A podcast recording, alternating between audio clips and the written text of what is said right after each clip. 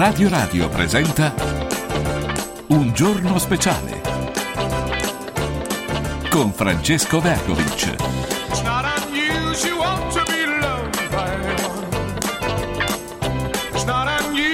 Le undici e otto minuti, giovedì ventuno dicembre, stiamo bene, è Natale, ogni giorno è Natale da qui al venticinque e lo stesso continuerà ad esserlo fino alla fine di queste festività. Saranno come al solito eh, lunghe, cioè ci sarà la possibilità di fare qualche buona azione, eh, realmente qualche buona azione, ma senza allargarsi troppo. Basta farla all'interno della propria comunità, cioè la famiglia, gli amici, è già importante, sarebbe già importante. Buongiorno a tutti, buongiorno a Fabio Duranti. Fabio. Caro Francesco, anche il, anche il giovedì facciamo un po' di... Eh? Certo, certo, un po' di melina.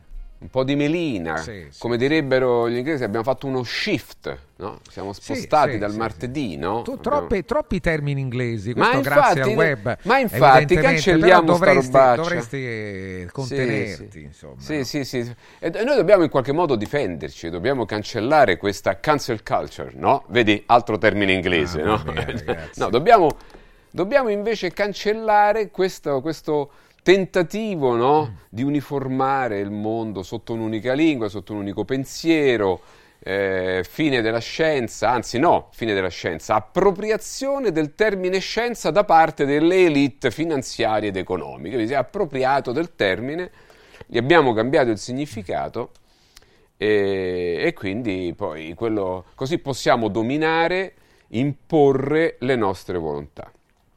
Che è la cosa che non hanno capito ancora la stragrande maggioranza delle persone, che esiste un, uh, un progetto proprio per fare questo, cioè per imporre solo ed esclusivamente, solo ed esclusivamente le volontà di qualcuno. Tant'è vero che questo um, mi veniva in mente proprio sfogliando le pagine dei giornali, perché voi sapete, anche se cioè, voglio dire, noi abbiamo una considerazione dei giornali cosiddetti autoreferenzianti, Eh, eh, detentori della verità, eh, non autoreferenziati, autoreferenzianti, che, insomma, perché loro, si, proprio, cioè, eh, eh, loro sono ufficialmente i detentori della verità.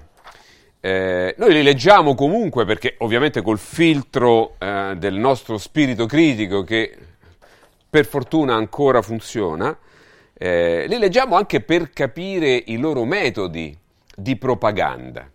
Ieri abbiamo fatto una, una riflessione tutti insieme, e cioè parlavamo degli influencer, perché c'è questo caso di questa signorina, di questa ragazza. Io, come vedete, eh, cerco sempre di evitare di nominarli, perché comunque ogni volta è sempre una promozione anche a loro stessi, e noi cerchiamo di evitare laddove non ne vale la pena, non vale la pena che i giovani prendano gli esempi da questi soggetti, che si fanno infatti chiamare influencer. Cioè oggi sembra come se fare l'influencer sia diventata una cosa figa. Cioè faccio l'influencer, ammazza, sono proprio bravo, anzi, siccome il mestiere dell'influencer fa guadagnare un sacco di soldi, e eh, lo faccio pure io. Quindi tutti a gettarsi in un mestiere che in realtà non è un mestiere, ma è un semplice, una semplice attività propagandistica di qualcosa. Eh, e, e peraltro, per arrivare a certi livelli, devi ovviamente aderire alla lobby del pensiero unico, al sistema del pensiero unico, e quindi devi diventare sostanzialmente una sorta di schiavo, perché l'unica parola è quella. Che poi tu diventi ricco non vuol dire nulla, perché si può essere eh, schiavi anche da ricchi.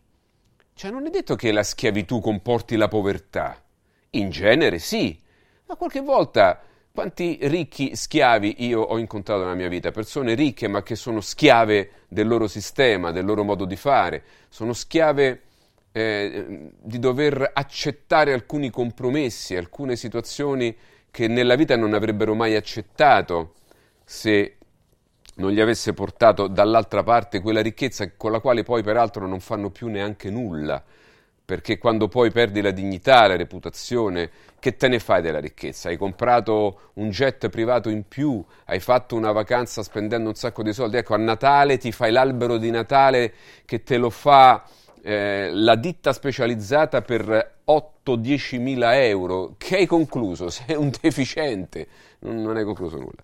Ma la stessa parola influencer, eh, se la andiamo a scannerizzare, cioè, noi facciamo questo mestiere da tanti anni, quindi la lingua italiana la conosciamo molto bene, oltre ad averla studiata a scuola quando si insegnava e noi imparavamo la vera lingua italiana negli anni sessanta, negli anni settanta. E influenza significa che io devo influenzare qualcuno a fare qualcosa, lo devo influenzare, non informare, non consigliare, non dibattere, influenzare. Cioè influenzare significa che in qualche modo uso dei trucchi, dei trucchi eh, verbali, uso dei trucchi retorici, uso dei trucchi della parola o delle circostanze per vendere un prodotto. L'influenza, vedete, e questi trucchi oggi sono diventati una prassi. Avrete notato che quando voi navigate in rete, poi il sistema vi propone sempre prodotti molto affini alle pagine che avete visitato, alle parole che avete inserito quando avete fatto una ricerca, oppure agli amici che avete addirittura, alle persone che frequentate. Quindi vi propongono quei prodotti che l'algoritmo ritiene che voi stiate cercando. Oppure prodotti che riguardano i vostri hobby, i vostri interessi. E questa è una cosa palese, non è che accade, non è che accade di nascosto, te lo dicono proprio. Guarda che io ti sto profilando, così ti proporrò una cosa che ti può interessare. In realtà, dietro alla forma di una cosa buona c'è una sorta di influenza che però limita la vostra capacità critica, limita il piacere, la libertà, magari anche di aver bisogno di una cosa e di andarsela a cercare, perché c'è qualcuno che te la propone. Dice, beh, che figata, mi elimina un problema. No, perché quella cosa che ti propone è una cosa sicuramente, fra virgolette, sponsorizzata. E badate bene, non è sponsorizzata, non è una pubblicità come quelle che ci sono qui a Radio Radio. Noi abbiamo delle aziende partner, che sono nostri partner, perché? Perché li abbiamo scelti dopo aver testato i loro prodotti. Allora, se abbiamo deciso di promuovere quei prodotti e farci pagare per questo, è perché abbiamo capito che quei prodotti sono veramente buoni e quel prodotto che viene pubblicizzato risponde realmente a quello spot, a quella citazione o a quella presentazione insieme all'azienda che noi facciamo qui in pubblico. Questa è una forma di pubblicità, eh, noi riteniamo etica, eh, che è utile al pubblico, perché non necessariamente quello che ascolterete fra poco da, da Francesco, piuttosto che nei nostri spot, vi è utile adesso o lo state cercando. Però sappiate che nel momento in cui vi dovrà servire, quell'azienda vi fornisce un prodotto corretto perché noi lo abbiamo testato.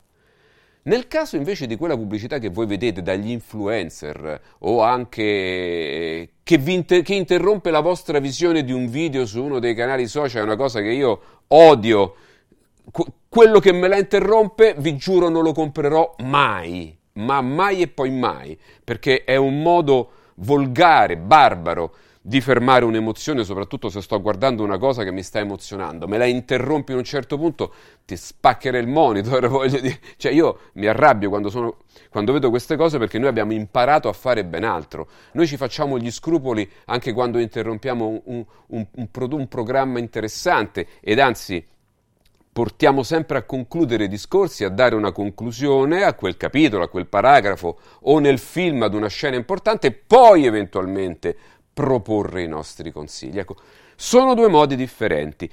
No, il modo Radio Radio, il modo di promuovere aziende perché sappiamo che hanno un prodotto che potrà esservi o ora o nel futuro, o forse magari mai, ma comunque sapere che esiste, consigliare ad un amico un prodotto serio, e invece il bailame degli influencer, dei propagandatori, che vi propongono un prodotto solamente perché hanno capito dai vostri movimenti in rete che voi potreste essere interessati a quella cosa, e quindi t- subito ve lo propongono e vi dicono che quello è il migliore, magari non è vero. Arriva l'inverno e c'è sempre il tizio, l'avete visto sui social, che vi dice: io eh, ci sono due ingegneri che lavoravano alla NASA o lavorava, sai, fanno tutte queste cose pompose, che però si sono licenziati. Pensa un po', devono essere scemi per licenziarsi dalla NASA, no? Due ingegneri che o l'hanno cacciati perché non capiscono nulla, oppure non ti licenzi dalla NASA, però ti dicono, per far vedere che sono fighi, che hanno una reputazione,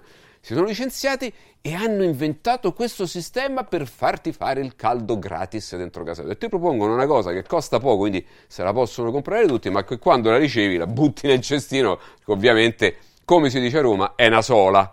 Ecco. Eh, però in quel modo ne hanno vendute tante, quindi magari lo fanno quando qualcuno sta cercando qualcosa, ecco, stufette, stufettine, capito? Quindi c'è un algoritmo sempre per tutto. Quindi abbiamo detto, gli influencer servono a questo, a vendere un prodotto che non vi serve a nulla, non un prodotto che serve come facciamo noi, un prodotto che non vi serve a nulla, oppure, come nel caso della signorina in questione, un rossetto che magari vale due euro te lo vende a cento o a venti, a cinquanta, perché è griffato, perché lo manda di moda, cioè tendono ovviamente ad aumentare il valore di mercato di un prodotto che avrebbe un valore molto più basso, e quindi a spillare più denaro dalla comunità con la scusa della moda o con altre scuse di questo genere, e li chiamano influencer. Vero, influenzano. Il problema infatti non è degli influencer come alla Vanna Marchi o, o, o fino ad arrivare alla signorina che si, della quale si dibatte in questi giorni. Il problema è, sono gli influenzati. Io non vorrei essere influenzato, io vorrei decidere da solo le spese che devo fare, cercare il prodotto migliore, al prezzo migliore, eh, e soprattutto poi che mi serva. Ecco, e che magari quel denaro finisca in un'azienda che poi reinveste non soltanto nel pagare i propri dipendenti, ma anche nel migliorare i propri prodotti, che è quello che facciamo noi con la selezione delle nostre aziende. Ho detto questo perché? Perché poi questi influencer non sono soltanto utili a vendere prodotti commerciali, dai quali ovviamente anche loro ricavano la loro parte, che è enorme, ma questi grandi sistemi creano gli influencer, creano i propagandisti sostanzialmente, creano gli, i soldati della loro propaganda. Eh, li fanno tutti così carini carini, tutti belli patinati, no? Eccetera, che, che se gli levi il trucco e Photoshop e tutto ti accorgi poi tra l'altro che è poca cosa. Eh, lo fanno anche perché poi debbono reggere botta anche alla, alla loro propaganda, alla propaganda a loro stessi. Quindi eh, i grandi del sistema sanno perfettamente quali sono i propagandatori, cosiddetti influencer, da spingere o quelli da non spingere, perché c'è sempre qualcuno che dice ma ma che hanno fatto questi adesso che li stanno mettendo in mezzo, cioè, forse si sono schierati male di qua e di là. Quindi poi ci sono anche questi retroscenisti, no? Anche un po' complottisti se vogliamo, che fanno queste, queste, queste la, mandano in giro queste idee, che peraltro noi non facciamo fatica anche a farci una riflessione onestamente, eh? Senza... ma perché, ripeto, perché leggevo questa cosa, perché insomma mh, leggere su Repubblica che tra i leader internazionali, possiamo vedere la regia, ecco questa è la, la, il, la notizia che volevo mostrare, eccola qua, che tra i leader internazionali la von der Leyen stacca tutti, è quella più apprezzata dagli italiani, è amata da tutti, la von der Leyen è amata da tutti. Nel rilevamento radar S V G, tra i sogni per il duemilaventiquattro, la fine dei conflitti, il calo dell'inflazione e quello della povertà. Eh, e poi c'è Giorgia Meloni che c'è segno positivo, eh, beh, certo sta facendo l'agenda Draghi due punto zero ovviamente. E brilla, sentite sì, brilla Ursula von der Leyen, eh, sullo sfondo una richiesta sempre attuale di una politica estera unitaria per l'Unione Europea. Cioè sostanzialmente, sostanzialmente cosa ci vuole far credere Repubblica? ci vuole far credere che è tutto meraviglioso, che l'Unione Europea è straordinaria, che ci vuole tanto bene, che sta facendo tutto per migliorare la nostra condizione e che questa signorina Ursula von der, Pfizer, eh, von der Leyen, scusate, ehm, è praticamente amatissima, apprezzatissima, se la prendono per la strada, se la sbaciucchiano tutti. E cosa che in parte potrebbe anche essere vera, in parte, perché poi il sondaggio aumenta, no? Così, il sondaggio, ragazzi... su sti sondaggi eh, eh, facciamoci una riflessione un po' tutti, però in parte è anche vero. Eh, se, c'hanno, se, se, se, c'hanno, se vi hanno convinto a farvi tre quattro punture di un qualcosa che non si sa che è, figuriamoci se non ci convincono che questo qui è il genio della politica e dell'economia internazionale. Quindi in, e a questo servono gli influencer. Infatti questa è una notizia in parte vera, in parte ovviamente no. Però la signora Maria la legge, no? Eh, l'impiegato che va al mattino a lavorare, se magari prende il giornale o legge da qualche parte, la legge e dice, ah sì sì, beh, figa, figa, figa. E quindi poi quando va nell'urna, ovviamente è influenzato da quello che fa il branco e quindi, e quindi. Quindi questa è una notizia che volevo leggere. Un'altra cosa volevo leggere prima di passare ad altro, perché qua abbiamo degli ospiti, abbiamo detto, e quindi ecco perché siamo anche nello studio grande, ma dopo magari torniamo da Francesco. Eh, un'altra cosa carina, divertente, che ieri avevamo anticipato, volevamo dire, ma poi non, siamo, non abbiamo fatto in tempo per fare una risata, è la faccenda della contestualizzazione delle cose. Gli influencer lavorano quando debbono denigrare qualcuno, quando debbono Eh, eh, amplificare eh, le doti di qualcuno, di qualcosa, eccetera, eh, in genere decontestualizzano. Prendono una persona, gli fanno dire delle cose e poi, tagliando oppure amplificando il concetto, eh, sputtanano, usiamo termini popolari, eh, o meno questo o quell'altro. Ci sono controversie in giro su questa storia, ma poi ci sono persone molto brave a fare questo e, e lo fanno in modo tale da non incappare anche in strascichi legali, eccetera, però questo è il sistema.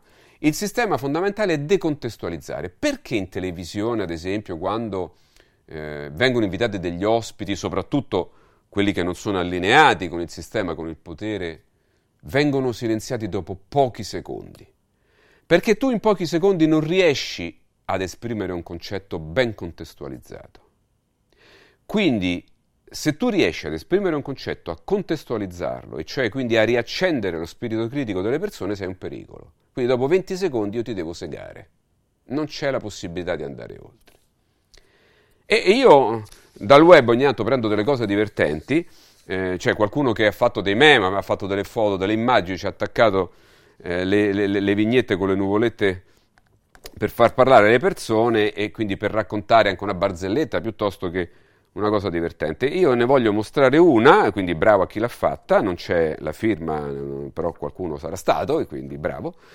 E ci parla proprio di una, di una decontestualizzazione. Cioè, se, se noi ci fermassimo eh, ad un certo punto di questa, ecco che stiamo vedendo in TV, di questa, eh, di questa storia raccontata, riterremmo che c'è una personaccia, mentre invece no. E spieghiamolo alle persone che ci ascoltano alla radio. Eh, l'immagine eh, rappresenta una intervistatrice che sta intervistando un uomo, insomma, sui cinquanta, forse anche di più, con gli occhiali, eh, ben vestito, eccetera, in mezzo alla strada, e gli chiede: mi scusi, stiamo facendo un sondaggio. Quando è sull'autobus e entra una persona anziana, lei le cede il posto? E lui risponde, credo proprio di no.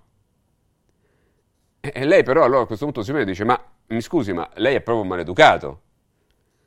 Quindi se noi ci fermiamo qui, sappiamo che esiste una persona che ha una faccia, eccetera, che è un maleducato perché non cede il posto ad una signora anziana. Però poi dopo lui gli risponde e dice, no signora, sono l'autista. No? E quindi... E quindi è chiaro, quello è l'autista, eh, non glielo può cedere il posto, fa, è l'autista dell'autobus. Ecco, ma se noi a- avessimo fermato il filmato, la domanda prima, avremmo identificato una persona maleducata. Non possiamo fermarci a un certo punto, dobbiamo contestualizzare sempre le cose che raccontiamo, altrimenti potremmo raccontare una storia diversa. Ecco, io ho voluto eh, così raccontare queste cose, questo breve editoriale, proprio perché viviamo in un mondo dove lo spirito critico, il senso critico eh, sta morendo, perché il pensiero unico si deve fare strada. Quando c'è il pensiero unico, quando manca la riflessione delle persone, quando manca eh, eh, il giudizio anche delle persone, che nel, la propria, nel, nel proprio diritto di essere persone, la propria dignità, debbono giudicare se muoversi in un modo piuttosto che muoversi in un altro, fare una cosa piuttosto che farne un'altra, per il proprio interesse, per la propria vita, la propria famiglia, i figli, se stessi. Ecco, ma siccome c'è un'agenda dei grandi potenti del mondo che dice che entro il duemilatrenta noi non dovremo avere più nulla, ma essere felici lo stesso, perché saranno loro ad indicarci la strada. Lo vogliono fare con gli assistenti vocali, tant'è che anche sotto Natale ti dicono: comprati un assistente vocale, perché così non dovrai più neanche studiare, qualsiasi informazione te la fornisco io. Le enciclopedie non le comprare più, ci sono quelle online. Perché devi spendere un sacco di soldi? Qualcuna è pure gratuita? Sì. Risponde invece la persona avveduta, quella che non vuole morire schiavo di qualcuno in una grotta. Sarà pure come dici tu, ma se io compro un libro con delle informazioni, quelle rimangono tali. Se io apro un'enciclopedia online, tu, che sei il padrone dell'enciclopedia, domattina puoi cambiare qualsiasi cosa. Il termine scienza lo puoi sostituire, il termine dignità lo puoi sostituire, puoi cambiargli il significato, il termine vaccino gli puoi cambiare significato, e quindi tutto quello che noi nel nostro immaginario abbiamo percepito sino ad oggi può variare. O addirittura il curriculum di una persona. Io ho visto cambiare i curriculum. Il professor Montagnier è stato il più, il più eh, sostitui, il curriculum più sostituito negli ultimi tre anni. È un genio fino al duemilaventi, quando si è permesso di criticare è diventato un rincoglionito, secondo questi signori. E anche sull'enciclopedia online hanno cambiato. I complottisti, i Novax, capito? Molte persone sono state proprio massacrate del cambio. Fino al giorno prima erano dei grandi scienziati, il giorno dopo, visto che si sono messi contro le elite, è cambiata la loro, la loro storia. Perché la storia, ricordate sempre, la scrivono i vincitori. Però se esiste un sistema per il quale la storia può essere modificata a piacimento dai vincitori del momento, non c'è più neanche la possibilità di andare a rileggere i libri e quindi magari farne una tara, perché viene tutto cancellato. Tutto il passato viene cancellato per un presente che serve soltanto però a portare acqua, ovvero denaro, ovvero potere, al mulino di pochi. Queste sono le riflessioni prenatalizie, poi dopo ne faremo altre. E per contrastare questo sistema che a noi non piace molto, eh, beh, eh, possiamo leggere libri, possiamo fare riflessioni, fermarci, spegnere il cellulare, spegnere, non rispondere, dire agli amici: guardate, vi risponderò fra cinque, dieci, venti ore, domani, perché voglio un po' disintossicarmi, e andare a fare una passeggiata, leggere un bel libro, eh, incontrare persone equilibrate. E ieri ci eravamo lasciati con un nostro caro amico che, aveva, che ha scritto un libro, e che prima di parlare con lui, uno di quei libri da leggere, perché poi riguardano proprio la nostra vita, la nostra essenza, che, che stiamo perdendo un po' di vista. Stiamo perdendo di vista. Pensiamo di essere delle macchine, poi quando la macchina si inceppa piangiamo, eh, perché abbiamo perso di vista proprio la nostra essenza, il nostro riflettere su noi stessi, chi siamo, eh, da dove veniamo, cosa faremo. Ovviamente sono ipotesi, ne possiamo parlare, ed è bello proprio parlarne con le persone che hanno questo stesso tipo di approccio alla vita, eh, un approccio meno dominante nei confronti degli altri e più invece incline alla socialità, all'agorà, alla piazza dove tutti parliamo, e, al, e a volerci un po' più, un po' più bene, ecco, eh, tutti quanti. Francesco, se vuoi aiutarmi a presentare il nostro ospite. Il eh... professor Giovanni Vanni Fraiese ci raggiunge. Vanni, buongiorno. Auguri. Ciao Francesco, eh. e buongiorno a tutti. Auguri anche per il libro, poi, per il Natale e per il libro che arriva. Che arriva un libro. Prima eh, di Natale. Hai visto? Sì. Eh, Vanni ci, ci, ci fa dono anche, di, anche lui di, di un bel libro da leggere sotto le feste. Eh, Vanni, ce ne parli. Eh, questo libro si chiama Manuale terrestre, possiamo già vederlo. C'è una presentazione a Rieti domani sera, forse, forse verrò anch'io magari, eh, così facciamo, andiamo insieme, si facciamo, ci facciamo una passeggiata, ecco, sempre nell'ottica, no? della condivisione. Della condivisione, bravissimo, ecco. Ci parli un attimo del libro, ne parliamo poi subito dopo, dopo la nostra pausa. Ma intanto è un libro che io ho scritto prima della pandemia. Sì. Quindi è svincolato dai temi, per fortuna, eh, di oscurità e di, di, di perdita del lume della ragione e dell'umanità che abbiamo attraversato in questi anni. E anzi potrebbe essere considerato il, magari il perché ho avuto per esempio dei, confo- dei comportamenti che sono stati così diversi da quella della maggior parte dei miei colleghi. Perché normalmente in un momento in cui diventa molto difficile rappresentare, seppure una verità, un qualcosa che va contro quello che viene detto praticamente da tutti, ben sapendo che sarai bersagliato e massacrato, uno lo fa eh, per quale ragione? Lo fa perché nel proprio interno è convinto che questo sia un elemento fondamentale, cioè quello di poter esprimere la propria verità, soprattutto quando uno in realtà è certo di avere dei dati e allo stesso tempo quella certezza, guardando quello che il mondo gli sta in qualche maniera comunicando attraverso il governo, attraverso gli enti regolatori, attraverso le trasmissioni televisive, tu sai perfettamente che stanno mentendo. All'inizio della storia, tra l'altro, non sapevo che stessero mentendo sapendo di mentire, pensavo fosse più ignoranza, col passare del tempo è diventato più chiaro.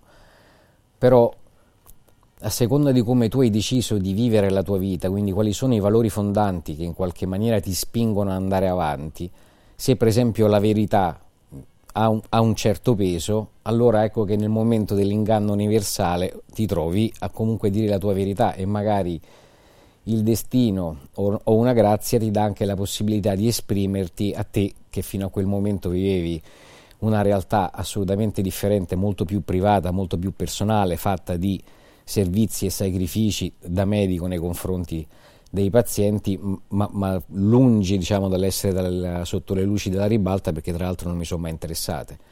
Invece nel momento in cui c'era proprio bisogno di portare un messaggio di tipo differente, quella necessità ha trovato poi la, una strada di espressione, per esempio, che mi ha portato qui e a fare le amicizie, a condividere con voi una battaglia per l'umanità e per la verità. Quindi un libro che nasce pre-pandemico e, e che io ho pensato di scrivere il, di, in fondo per mia figlia. Non sapendo mai che cosa succede nella vita, volevo che in qualche maniera, in un futuro magari in cui io non ci sarò più per qualunque ragione, lei potesse avere un testo eh, che potesse leggere in qualche maniera, anche studiare, perché eh, è denso di significati, seppure scritto in una forma di dialogo e quindi estremamente leggera. Ed è il dialogo che avviene tra, tra due anime, l'anima di un angelo a cui viene chiesto di nascere sulla terra. Sul libro dice letteralmente, perché lì ne vedono troppo poco di amore, c'è bisogno che ogni tanto qualcuno lo faccia vedere in maniera più visibile. Questo angelo entra nella pancia della mamma e lì ha un dialogo con il suo futuro angelo custode. Il primo è una creatura che non sa niente del, degli esseri umani e della terra, e quindi fa delle domande che si porrebbe un essere che non ha nessuna forma di preconcetto, semplicemente non so nulla, sto andando a vedere una nuova realtà, qualcuno mi spieghi come funziona. E gli viene spiegato dal suo, appunto, futuro angelo custode come funziona il mondo degli umani. Chiaramente non che l'angelo custode lo capisca esattamente, perché è un angelo che sta parlando, quindi parla secondo uh, un punto di vista che è estremamente elevato, che è estremamente bello, tra l'altro. E attraverso questo dialogo uh, nascono tutta una serie di domande eh, che poi in qualche maniera tornano, almeno questo, diciamo, è l'augurio, alla mente del lettore, che al di là di leggere quelle che sono eh, i dialoghi tra questi due personaggi di un, di un livello, insomma, abbastanza alto, dovrebbe porre la domanda a se stesso, cioè tornare a porsi quelle domande che poi danno una dignità e una nobiltà e un significato alla nostra stessa esistenza, perché in un mondo eh, che si muove solamente con la logica del profitto, il profitto diventa approfitto in un attimo a tutti quanti i livelli, lo vediamo sempre più chiaramente, la via eh, che in qualche maniera si viene intrapresa è quella dell'approfitto eh, e ognuno approfitta a qualunque livello, alla fine noi ci troviamo a vivere una sorta di inferno, dove abbiamo perso l'umanità, dove siamo nel periodo della post-verità, oramai non interessa neanche a nessuno, nel periodo, come diceva giustamente Fabio, degli influencer, cioè coloro che influenzano la tua mente a perché tu sposi una causa piuttosto che un'altra, senza in realtà comprenderne la complessità, ma soprattutto ci ha portato a una perdita totale di umanità a livello sia del governo sia dell'azione stessa medica, perché vi ricordo che far morire le persone mettendoli in un sacco di plastica senza neanche farli vedere ai propri parenti per ragioni che non sono neanche chiari sono stati degli atti che hanno creato una sofferenza nelle persone inimmaginabile, difficilmente tra l'altro sanabile, perché cose di questo tipo ti segnano per tutta quanta la vita. È vero, ma ne parliamo fra poco perché continuiamo, perché in realtà noi abbiamo bisogno, caro Vanni, proprio di, di, di, di queste opere come la tua per fermarci, leggere e riprenderci sostanzialmente la, diciamo, la vita a misura d'uomo. Guarda, direi la direzione, sì, in qualche ri- maniera. Sì, riprenderci quell'atteggiamento più misurato a noi stessi, che possiamo controllare. Cioè, io credo che fra le tante strategie degli ingegneri sociali ben assoldati e ben pagati da... da dalle grandi elite economiche, finanziarie, di potere, c'è anche la strategia di farci stare sempre in tensione, di farci stare, di, non, di toglierci il tempo, perché avere tempo significa crescere, significa stare bene, significa avere la possibilità di stabilire qual è la strada giusta, di cercarla con la condivisione. Non avere tempo, cioè dover lavorare dieci ore al giorno, dover poi combattere con i problemi, significa non avere il tempo per fare altro e quindi anche per godere della vita, per emozionarsi. Eh, significa diventare degli ingranaggi che eh. fanno il loro lavoro e poi si consumano e quando non sono più utili vengono scartati, vengono scartati. o eh, in qualche maniera invitati proprio a togliersi la vita in quanto non più utili. In quanto non più utili. Ne parliamo fra poco. Francesco, hai tantissimi buoni consigli, noi siamo qui e te, ti aspettiamo. Benissimo, vi parlo di Arte che fino al trentuno dicembre sono giorni utili, utilissimi, oggi è appena giovedì, sono giorni utilissimi per fare un salto nei punti Arte in tutta Roma, anche fuori da Roma. Tra poco vi do gli indirizzi perché sappiate che fino al trentuno dicembre continua lo sconto fino al cinquanta per cento, meno cinquanta per cento su tantissime cucine in esposizione, ma non solo, anche a, bro- a progettazione e su misura, quindi non solo quelle che vedete esposte, anche quelle su progettazione e su misura. E poi oltre al cinquanta per cento di sconto il trasporto e il montaggio sono gratis. Non è finita qui, se acquistate uno dei modelli selezionati per la special promo quattro elettrodomestici sono in omaggio, questo ancora in più. I negozi Arte allora vi aspettano a Roma in Viale dei Colli Portuensi cinquecento, in Via di Torrevecchia mille e trentacinque, in Via Quirino Maiorana centocinquantasei e in Via Ildebrando della Giovanna numero uno al chilometro tredici nella zona commerciale Aurelia Massimina. Anche a Lissone in provincia di Monza Brianza in Viale Valassina numero venti. Allora, per la vostra casa scegliete Arte, Arte con l'H davanti, arte punto it, aperti anche la domenica. E anche da Ruega Materassi arriva una iniezione di fiducia. Sapete molto bene, ce ne accorgiamo tutti, dei prezzi in ascesa, a parte le nostre aziende, ma in generale i prezzi sono, sono più alti, molto più alti rispetto allo scorso anno, rispetto agli anni scorsi. E allora Ruega Materassi e Radio Radio si sono impegnate insieme ad offrire a tutti voi uno dei materassi più richiesti da sempre della gamma Ruega, al prezzo che questo materasso, che si chiama Blues, al prezzo che Blues aveva nel duemiladiciotto. Allora, Blues è la risposta di qualità per tutti quelli che hanno l'esigenza di un prodotto comodo e durevole, senza dover spendere una fortuna e senza doversi accontentare di materassi economici. Blues è comodo, monta un tessuto fresco e pregiato, utilizza materiali ad alta densità per massimizzare la durata nel tempo, garantisce l'igiene grazie al tessuto lavabile e soprattutto viene proposto ad un vero prezzo anticrisi scontato di oltre il quaranta per cento, da settecentosettanta a quattrocentocinquanta euro. Blues lo trovate nei cinque negozi Ruega Materassi di Roma, che si trovano in via Appia Nuova, viale Somalia, via Prati Fiscali, viale Marconi e in Prati, largo Trionfale, e anche sul sito ruega materassi punto com, inserendo in fase di acquisto il codice Radio Radio per avere lo sconto. Quindi anche online potete acquistare Blues inserendo il codice Radio Radio. A tra poco. Segui Un Giorno Speciale sull'app di Radio Radio. I colori e i simboli che ci fanno battere il cuore, le emozioni che ci uniscono, la storia di una grande squadra.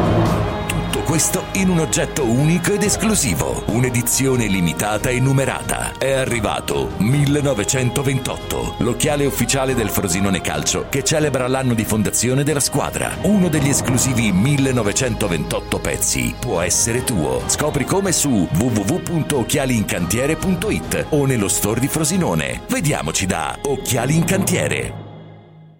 È bello sapere che in qualsiasi momento c'è chi si prende cura di te. Villa Mafalda c'è sempre. Per la salute della mia famiglia mi affido a Villa Mafalda, dove è possibile eseguire tutte le prestazioni mediche di cui abbiamo bisogno ventiquattro ore su ventiquattro, dalle visite con i migliori specialisti agli esami diagnostici fino alla chirurgia. Villa Mafalda, la tua clinica privata polispecialistica nel cuore di Roma. Villa Mafalda è in via Monte delle Gioie cinque. Info e prenotazioni su villamafalda punto com. Convenzionata con le maggiori compagnie assicurative. Una speciale convenzione è riservata agli ascoltatori Radio Radio. Salve, sono Roberto Zaccagnini e vi aspetto nei negozi Phone Marketing con i migliori smartphone, iPhone, tablet e notebook nuovi e rigenerati ai prezzi più bassi d'Italia. Possibilità di permuta, pagamento immediato del vostro usato, rate fino a dodici mesi. Da Phone Marketing accessori e cover personalizzate. Siamo in tutta Roma, a Belletri e a Monteporzio Catone. phone marketing punto i t per acquistare e scoprire tutti i prodotti in promozione. Per info tre sette sette due otto nove quattro uno otto tre. Basta fatica e mai più plastica. Da oggi con Water Solution hai l'opportunità di avere a casa, in ufficio o nella tua attività acqua depurata naturale, gassata e refrigerata senza limiti, e il risparmio è garantito. Per saperne di più, chiama Water Solution all'ottocento ottantadue sessantasei ottantotto per ricevere un'analisi gratuita della tua acqua. Water Solution, soluzioni green per una corretta purificazione delle acque. Il centro medico estetico Salus Genovese è sempre all'avanguardia. Infatti trovi elettromedicali per l'epilazione definitiva e... I prezzi? I prezzi sono i più bassi del mercato. Prova M S Starlight Laser per un'epilazione definitiva in sole sei sedute. Prenota una consulenza gratuita al numero zero sei quarantaquattro venti novantadue ottantuno. Salus Genovese a San Cesareo, zero sei quarantaquattro venti novantadue ottantuno. Salute e bellezza su misura per te. Il più suggestivo Capodanno duemilaventiquattro di Roma va in scena da Comodo Mercato Trevi, una location unica a due passi da Fontana di Trevi. Una serata evento all'insegna dell'eleganza, della cucina gourmet e della musica di qualità, per accogliere il nuovo anno con il giusto ritmo. Una notte indimenticabile, perfetta in ogni dettaglio, con la città eterna a fare da cornice. Capodanno duemilaventiquattro da Comodo Mercato Trevi. Riempi le tue feste di emozioni. zero sei ottantatré trentanove trentuno novantadue. comodomercatotrevi punto i t. Basta correre ai ripari dopo le feste, inizia ad allenarti ora! Juvenia ti offre un pacchetto sport tutto incluso a sessantanove euro al mese, sessantanove euro al mese, corsi fitness, sala pesi e padel inclusi. Per questo Natale regalati e regala benessere. Juvenia, via Ischia di Castro centocinquantadue, Roma, juvenia punto i t.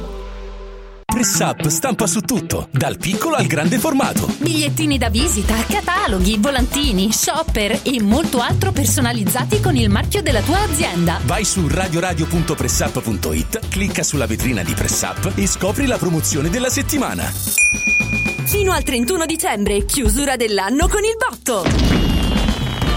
Sconti fino al settantacinque per cento su tutto il catalogo. Vai su radio radio punto pressup punto it, il tuo stampatore online. Sportello Legale Sanità. dodici anni di giustizia ottenuta e di giusti risarcimenti alle famiglie colpite dalla mala sanità. Come per danni provocati in banali interventi ortopedici o per danni o decessi provocati da mancata diagnosi di patologie tumorali. Sportello Legale Sanità, a disposizione di tutti gli italiani contro la mala sanità, senza alcun costo anticipato. ottocento settecento ottocentodue, sportello legale sanità punto it. Radio Radio presenta Coming Soon Time, una finestra sul mondo del cinema, ogni venerdì alle tredici e trentacinque.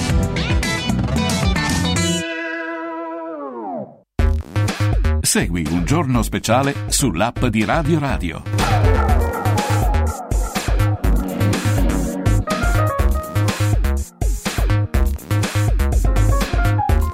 Benissimo, undici e quarantanove minuti, sms e whatsapp, tenete conto che non ci sono ostacoli, potete mandarci messaggi praticamente sempre, sms e whatsapp tre sette sette cinque uno zero quattro cinque zero zero, tre sette sette cinque uno zero quattro cinque zero zero. Torniamo da Fabio Duranti. Eccoci, caro Francesco, siamo qui. Allora, abbiamo un sacco di cose da dire, mannaggia, mannaggia il tempo è tiranno, però facciamo una, una piccola cosa breve ora e poi dopo sul finale abbiamo... perché c'è veramente, ma veramente tanto da dire. Eh, io credo però che insieme a Vanni sia aggiunto anche un altro ospite, vero Francesco? Sì, la salutiamo, l'avvocato ah, Renate Olzaisen che è con noi. Renate, buongiorno. Buongiorno, buongiorno a voi. Ciao Renate, buongiorno, buongiorno. Buongiorno. Ciao, ciao. Qui abbiamo anche Vanni, è qui con noi. Ciao. Vedi? Ciao. Allora, perché c'è Renate con noi? Perché se, oggi, tra l'altro, non abbiamo neanche la pagina della, della verità dove, dove è riportato, e magari adesso la, diamo, la mandiamo alla regia, guarda, facciamo tutto in diretta perché... che poi alla fine, eh, questo, questo è il bello della diretta, dove, dove sostanzialmente eh, si dice che, eh, che la nostra libertà di informare è, è finita, o, ovvero sta finendo, ovvero vorrebbero che fosse finita, noi ovviamente ci divincoleremo, avete presente come, come un, eh, un animale preso... no, da, dai denti di, di una iena, di, no, e noi ci divincoliamo, dobbiamo scappare da questa, da questa cosa qua. Perché il discorso che facciamo prima, eccolo qui, vedete, in, in, in, in diretta abbiamo trasferito questa, nella, in una pagina uscita oggi sulla Verità, confermato il piano anti-fake news, vietato dubitare di scienza e vaccini. Allora, perché noi continuiamo a parlare di queste cose? Ma anche di altre, con Vanni ne abbiamo parlato anche di altre e dopo continueremo. Perché continuiamo a parlare di questo? Perché è chiaro che questo fa parte di un piano, che è quello, tramite, come dicevamo prima, gli influencer, tramite tutta una serie di narrazioni che fanno sembrare tutto figo, tutto reale, tutto vero, tutto autorevole, in realtà dietro si nasconde un piano per dominare le persone, per cancellare le nostre libertà. Cosa dice questa roba qua? Dice, noi... abbiamo la verità dentro. Noi abbiamo la scienza, che, alla quale è stato cambiato il significato. Cioè la parola scienza, io non so se online già gli hanno cambiato il significato, ma sul mio vocabolario c'è ancora scritto che il confronto tra le parti, la discussione libera da ogni influenza autoritaria, di ogni tipo di autorità, eh, il dibattito, la revisione, le cose, eccetera. Non il dogma. O la fede, quella la, si chiama religione, che è diversa. Eh, ci ha provato Hitler all'epoca, c'è riuscito, ci avevano provato eh, altri anni prima. Guardate, da Bellarmino al Cardinale Bellarmino, che aveva il suo dogma, cioè la terra era lì bella ferma, tutti il sole gli girava intorno, eccetera, e se tu dicevi il contrario finivi sul rogo, dovevi abiurare come, come, eh, come hanno, è stato costretto a fare eh, Galileo Galilei, salvo poi ovviamente dimostrare che aveva ragione lui. Però quella era la scienza, come dico, anzi non la scienza, il termine ancora non esisteva, quello era il dogma. Poi è nato il, il metodo scientifico, che invece dice no, guardate, eh, che qua noi non è che non abbiamo una verità assoluta, quindi, quindi la scienza è una parola che sta a significare che noi eh, abbiamo delle teorie, ognuno di noi sulla base dei propri studi, delle proprie competenze ha una teoria, la teoria la mette a disposizione della comunità, la comunità la esamina. Eh, ci saranno quelli che dicono no, guarda, qui ho trovato questo problema, qui ho trovato quest'altro, aspettiamo e vediamo le reazioni, quello che accade, e quindi il metodo scientifico nel tempo migliora la qualità delle cose, migliora la qualità delle ricerche scientifiche, che non arriveranno mai ad una verità assoluta, ma che verranno migliorate dal dibattito. Il problema è che il dibattito però prevede il fatto che una cosa che oggi può essere vera, domani si dimostra falsa, e quindi se qualcuno l'ha prodotta e, e, ed è stato quotato in borsa, per esempio, e ci ha fondato il suo lavoro e quello di altre migliaia di persone, e quella cosa che si è dimostrata poi essere invece una scemenza non può crollare. E quindi cosa dobbiamo fare per evitare questo problema? Se oggi ormai la società è basata sugli influencer, sulla borsa e su tutte queste puttanate, cosa dobbiamo fare? E dobbiamo imporre un pensiero unico, dobbiamo cancellare il principio della scienza, perché se il principio della scienza rimane lì, siamo fregati, non possiamo più vivere in un mondo che noi ci siamo costruito in quel modo, eh, dove possiamo imporre la qualunque, eh, eh, salvo poi essere noi stessi eventualmente a cambiarla e non un altro. E quindi? Beh, però cancellare la scienza potrebbe essere brutto, cambiamo il significato della parola. Siccome la parola scienza nel corso dei secoli ha acquisito un significato importante, noi usiamo quel significato cambiandogli però le regole, dicendo la scienza dice questo, cioè io, no, loro, e quindi fidati della scienza, la scienza è la parola figa, quindi fidati della scienza, dove dietro fidati della scienza non c'è fidati del metodo scientifico e quindi significa che c'è stato un dibattito, no, significa fidati di quello che ha detto Tizio, Caio o Sempronio e non un dibattito aperto, tant'è che se qualcuno dice qualcosa contro viene censurato, eh, viene cancellato, eccetera. Questa cosa sta arrivando al suo compimento, diciamo, perché è un processo che sta sempre avanzando in modo violento, in modo aggressivo, prepotente, perché altrimenti, se no, come abbiamo detto prima, le società quotate in borsa eh, non possono più, eh, se poi sono, sono sottoposte al giudizio della vera scienza e della gente, eh, magari potrebbero fare domani mattina, capito? Questo è il problema, è il grande vero problema dei nostri tempi, dove noi la verità non la potremo mai più sapere, perché altrimenti metteremo a repentaglio la vita di alcune società quotate in borsa, ovvero quelle che sostanzialmente oggi governano il mondo. Chiaro questo fatto? Ecco. Le prove ce le abbiamo. Fra poco vedremo un filmato che mi ha passato poco fa Vanni, tra l'altro, che fa proprio scopa con quello che sta per dirci Renate, e cioè che con i documenti loro si stanno preparando burocraticamente a questo grande attacco, anzi lo stanno già mettendo in pratica. Renate, spiegaci bene.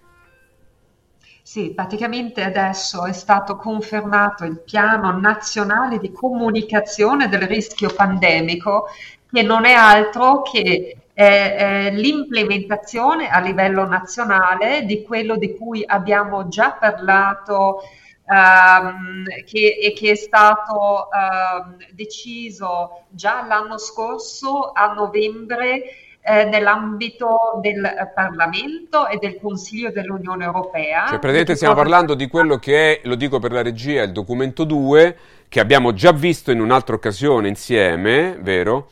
Eh, che possiamo rivedere, eh, ovvero eh, è la conclusione... Eh, no, non questo, il documento è il due, questo è il piano nazionale, eh, e le conclusioni sulla vaccinazione come uno degli strumenti più efficaci per prevenire le malattie e migliorare la salute pubblica. Cioè loro partono da questo assunto che vogliono farci credere, ok? Abbiamo letto la volta scorsa tutte le puttanate che c'erano scritte dentro, invito le persone poi ad andare a scaricare il documento, leggerselo o andare a vedere i nostri precedenti video, ok? Dove c'è scritto addirittura che la, oggi la vaccinazione è vittima del suo successo, dicono, ok? Per cui l'esitazione vaccinale è tra le dieci principali minacce per la salute mondiale. Sta scritto qui, ecco, lo stiamo leggendo. Ok, sì, poi lo commenterà anche Vanni. È questo, no, Renate? È questo, a pagina die- andiamo a pagina dieci, perché questo poi andiamo si combina con... Eh, con eh, questo piano nazionale di comunicazione al rischio pandemico che è stato confermato.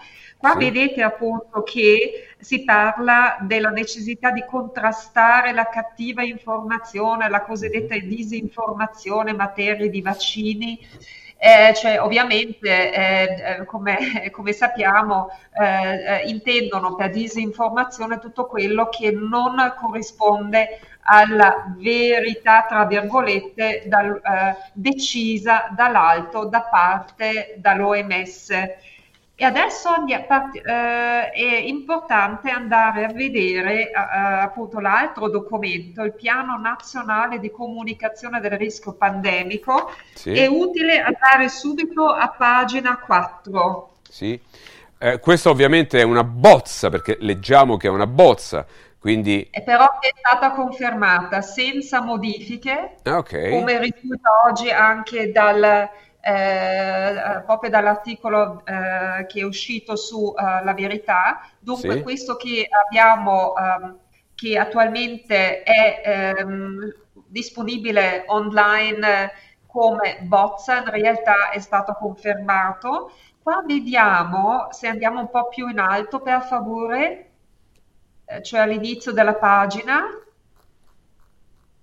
ecco. Ok, sì, eh, qua eh, c'è un diretto riferimento a questo regolamento eh, di, del novembre dell'anno scorso, che abbiamo già commentato anche qui a Radio Radio, dove si è proprio deciso questa strategia eh, anche di combattere la disinformazione e eh, quello che ehm, ehm, un'ulteriore conferma che dobbiamo effettivamente temere le modifiche del regolamento sanitario internazionale come attualmente sono sul tavolo delle trattative. E poi andiamo a vedere il punto centrale, eh, vediamo appunto che anche in questo contratto, in questo piano eh, nazionale di comunicazione del rischio pandemico, che cosa c'è scritto? Qua c'è scritto anche a livello mondiale, a seguito della pandemia da SARS-CoV due, sono in corso progetti interessanti, e progetti interessanti lo chiamano, sì. eh, qua eh, le nostre autorità italiane, e, rio, eh, e riorganizzazioni che avranno ricadute a livello nazionale, come l'aggiornamento del regolamento sanitario internazionale, la definizione di un trattato sulla prevenzione delle pandemie e l'istituzione di un'app pandemico da parte dell'O M S. Dunque, qua c'è la, una volta di più, però adesso proprio in un ehm, documento strategico che ehm, viene dal Ministero della Salute, e eh, col quale vengono obbligate anche le nostre autorità per, ehm, responsabili per la sanità pubblica a livello locale, dove eh, vengono già avvertite, guardate, abbiamo degli sviluppi interessanti, no? Riorganizzazioni a livello eh, internazionale, e si butta uh, di nuovo lì come una cosa già deliberata ed infatti, e continuo a dirlo, a livello unionale è tutto già deciso e, eh, e i nostri rappresentanti politici fanno finta di nulla, però anche qua si parla delle modifiche del Regolamento Sanitario Internazionale come già fatte e ricordiamo il fatto decisivo che se la Repubblica Italiana queste modifiche non le rigetta espressamente entrano in vigore automaticamente e se leggo questo allora devo presumere che eh, la Repubblica Italiana, il governo attuale non ha interesse di rigettarle. Andiamo a vedere per favore l'altro documento ehm, a pagina dove ci, eh, ci sono tutte le slide. Ah, la il documenti, non... sì, documenti, eccolo qui. Quale pagina vogliamo vedere? trentasei. trentasei. Benissimo, ecco, per chi ci ascolta alla radio, poi magari può andare anche a rivedere questi documenti e scaricarli anche sul sito radioradio punto it perché verrà pubblicata on demand tutto quello che stiamo dicendo eh, e mostrando, quindi chi sta ascoltando ora la radio, l'ascolta, ascolta quello che abbiamo da dire, se, se ha piacere a farlo e noi vi ringraziamo, poi i documenti che stiamo mostrando li può andare, noi li raccontiamo ovviamente a beneficio di chi ascolta eh, in questo momento, ma poi li andiamo anche a pubblicare per cui le persone possono andarsene a rivedere. Credo che la regia è pronta, quindi Renate, prego. Sì, ehm, sì è, il, è il nuovo articolo quarantaquattro che ehm, prevede eh, praticamente l'obbligo alla collaborazione eh, nella, nella censura di tutto quello che viene dichiarato dall'alto, di nuovo dalla, appunto dalla direzione generale, dal direttore generale dell'O M S, come una falsa informazione, come disinformazione. Sappiamo appunto che in queste modifiche del Regolamento Sanitario Internazionale che vengono già date per scontate dal Ministero della Salute, tutto, tutto quello che non corrisponde all'unica verità dell'O M S deve, ehm, viene di, eh, dichiarato essere falsa informazione e, ehm, e tutti gli Stati membri De, anche l'Italia sarebbero obbligati appunto a combatterli, a non consentire che queste cosiddette disinformazioni, cir- eh, disinformazioni circolino. Cioè allora, questa è una ecco, cosa gravissima. Gravissima, e, sì. E ritorniamo adesso, perché adesso vediamo, eh, veniamo anche ad altri ehm, parti interessanti di questo nuovo piano nazionale di comunicazione del rischio pandemico, a sì. Pagina cinque, per favore. La pagina cinque della famosa bozza che poi però tu dici essere diventata... È, essere è stata diventata. Confermata. Sì, sì, sì. sì. Allora, se vedete rischi, eh, appunto, andiamo un po' in giù, rischi reali eh, o percepiti, come influenzano la comunicazione del rischio? Allora, qua si vede che ormai non si tratta più di informare il cittadino, di fornirgli informazione, ma il cittadino viene visto come, cioè si usa anche, se appunto consiglio a tutti di andarsi a leggere l'intero documento, perché ehm, le definizioni che si usano sono definizioni di marketing, di marketing che... Um, appunto di solito si trova nel, nel mondo dell'economia, della produzione, il, il, eh, il cittadino è visto come un target e qua appunto che cosa dicono? Per ottenere risultati efficaci è necessario mettere da parte l'approccio tradizionale che confondeva la comunicazione con l'informazione e che considerava la prima come un passaggio unilineare e unidirezionale dagli esperti al pubblico. Non si tratta infatti solo di informazione, cioè l'informazione in sé è quasi secondaria, che viene veicolata, ma di condivisione di informazioni, di opinioni, di timori, di incertezze, di una... cioè qua si vede che non... Ehm, tempi fa... al centro era l'informazione, cioè informazione e informazione. Adesso si preoccupano però come veicolare ciò che loro hanno ha, de- ha deciso di far diffondere come la loro verità, e dunque hanno sviluppato, impiegano um, una, un'industria di marketing, di, di manipolazione psicologica per appunto diffondere quello che, lo, che è la loro verità. Cioè parlare, parlare eh, qua lo dicono, è necessario mettere a parte l'approccio tradizionale che confondeva la comunicazione con l'informazione. Ok, um, Bene. Poi... Sì. Scrivono a pagina sei, sì, in alto, sì, sì, vediamo quest'ultima cosa. Prego. La comunicazione ha inoltre il non facile compito di aiutare la popolazione ad accettare la natura imperfetta delle decisioni assunte in situazioni di emergenza. Questo mi, ria- questo mi ra- ricorda molto... Il, vi ricordate il passaggio che abbiamo anche letto qua in Radio Radio, del, eh, quel passaggio del decreto del eh, ex ministro della salute Speranza del due gennaio del duemilaventuno, con il quale appunto apriva la campagna vaccinale, dove hanno dichiarato: bisogna dire alla popolazione che, sta, che sono stati fatti tutti i test su questi cosiddetti vaccini, che sono sicuri, e proprio questa è la strategia che continuano a fare. Cioè praticamente... non è importante l'informazione nel, nel, eh, nel senso tradizionale. De- dobbiamo, dobbiamo convincere la popolazione, trova- creare consenso. Poi in, in altre parti di questo documento trovate appunto quest- anche questa necessità di, di creare consenso.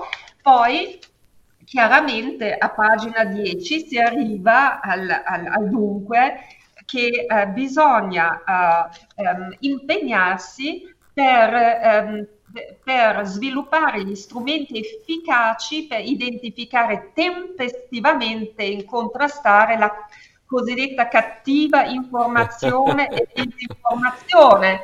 E cioè, è un po' come, scusami Renate, è un po' come i droni che andavano a cercare il tizio che correva sulla spiaggia, praticamente. Bisogna avere gli strumenti per andarli questi a prendere e chiudere. Bo- Senti, allora... L'ultima, l'ultimo comma interessante, che è a pagina sì? tredici, poi mi fermo. Sì? Um, andate per favore a pagina tredici. Sì. Dove c'è scritto eh, prevenire e contenere la divulgazione di disinformazione e fake news che possono sì. portare alla diffusione di comportamenti non corretti, ad esempio rifiuto di comportamenti di prevenzione. Sappiamo che loro come prevenzione intendono in primis le, eh, le vaccinazioni, le punturelle, e lo il rifiuto all'adozione di vaccini anti-influenzali. Cioè qua si vede che praticamente... Con, eh, vogliono, ehm, vogliono con tutti i mezzi portare al, cioè la, la popolazione a dei trattamenti. No, ma, e sì, sì, porta- ma scusami, io continuo a leggere, se mi permetti. Continua il, il, il, il, il paragrafo. A questo scopo si prevede la predisposizione e l'utilizzo di strumenti per monitorare e intervenire in modo proattivo e coerente nei casi di divulgazioni di notizie Eh, false, confondenti, non verificate, che possono anche creare falsi stereotipi sulle persone malate, i loro familiari, su razze e gruppi sociali particolari.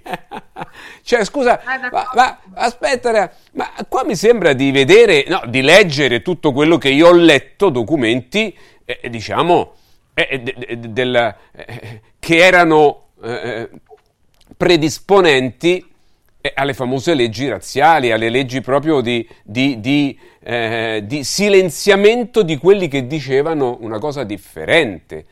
Eh, mi sembra di tornare cento anni dietro e mi fa specie, cioè sono stupito che tutte le persone che oggi sventolano la libertà, l'antifascismo e tutto, che possano accettare una cosa del genere.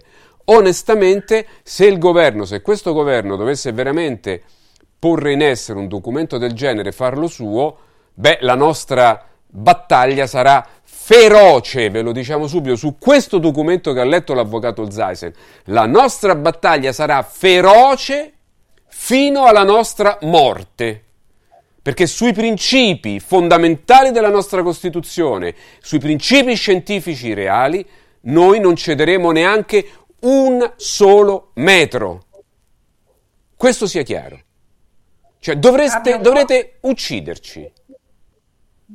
Forse eh, è, sembra quasi è significante sia...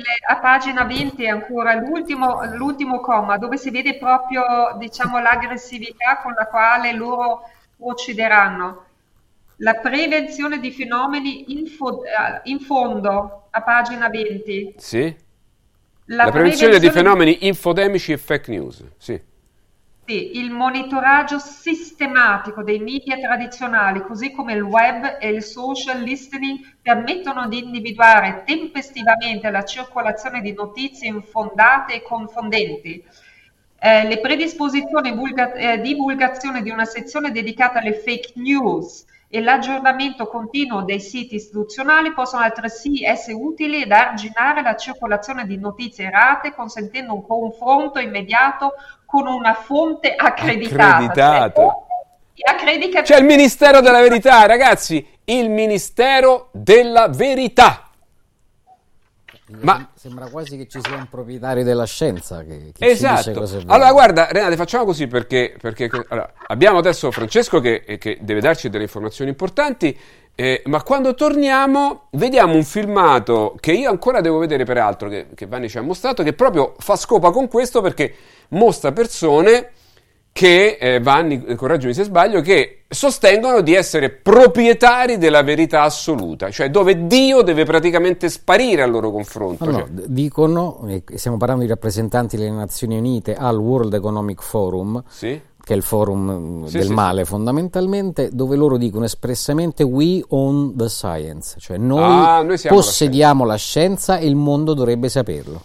Bene, lo vediamo fra poco, ci vediamo fra poco Francesco, a te. Benissimo, avete l'assicurazione in scadenza? Chiamate Mondopolizza, gli specialisti delle polizze, i migliori prodotti assicurativi al prezzo più basso del mercato, grazie agli accordi con le primarie compagnie assicurative erre ci Auto, Casa, Infortuni per professionisti con possibilità di pagamenti rateali. Fate subito un confronto, è facile, chiamate Mondopolizza e allora per avere un preventivo chiamate questo numero zero sei cinque cinque sette sei nove zero tre.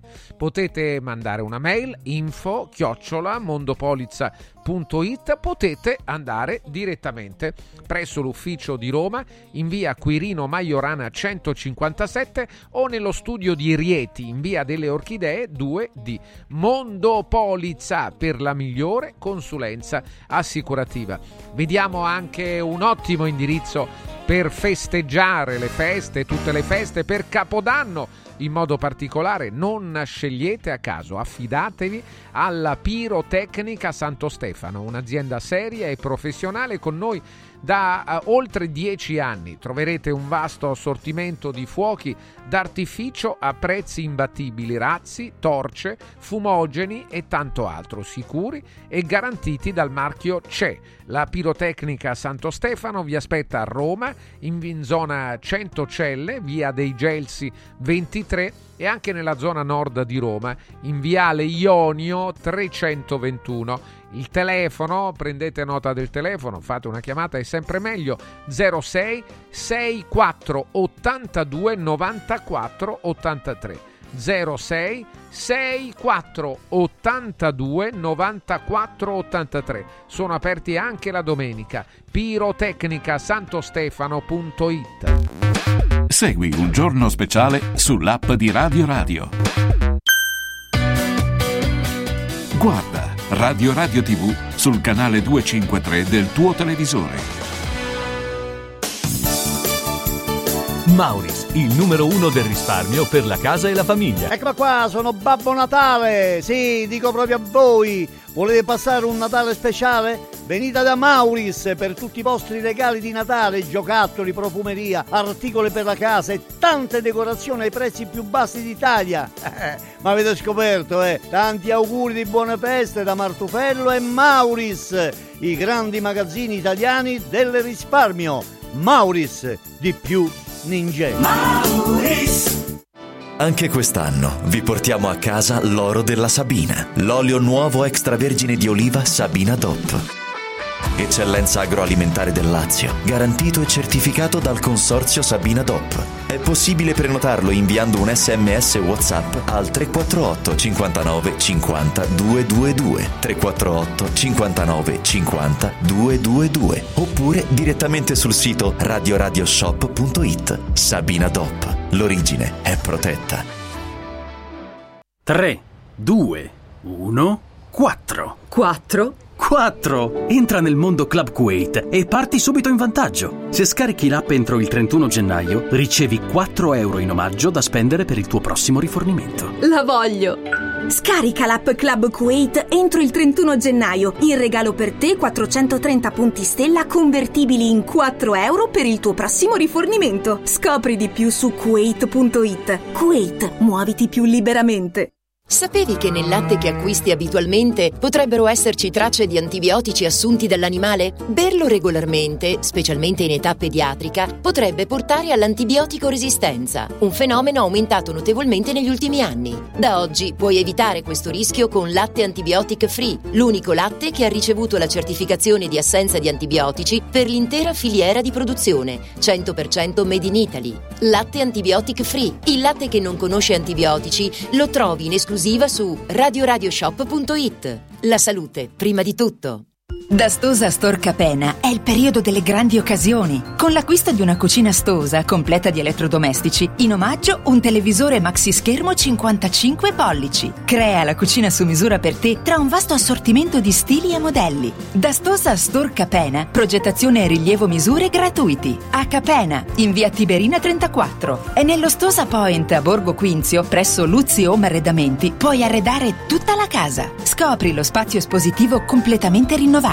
arredamenti luzzi punto it. Confartigianato è da più di settant'anni al servizio degli imprenditori e delle loro famiglie, erogando servizi come fisco, credito, avvio d'impresa, export, formazione, consorzio energetico, assistenza sanitaria, C A F e patronato. Abbiamo federazioni di categorie e mestieri firmatari dei principali contratti collettivi nazionali di lavoro e presenti in tutti i livelli istituzionali. Dove c'è impresa, c'è Confartigianato. confartigianato roma punto it.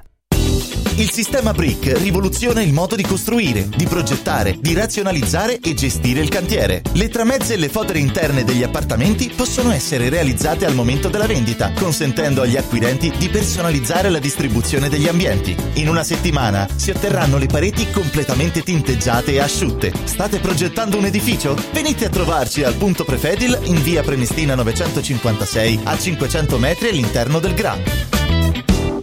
Vuoi un capodanno col botto? Vai a colpo sicuro. Festeggia con i colori e i suoni della pirotecnica Santo Stefano. I migliori marchi sicuri e garantiti. Vastissimo assortimento di fuochi d'artificio, fumogeni, torce e tanto altro. Si realizzano spettacoli pirotecnici di ogni genere, fatti consigliare da un'esperienza ventennale, e sconti pazzi per gli ascoltatori. Pirotecnica Santo Stefano, a Centocelle, via dei Gelsi ventitré e viale Ionio trecentoventuno. pirotecnica santo stefano punto it. Aperti la domenica. Natale in mostra.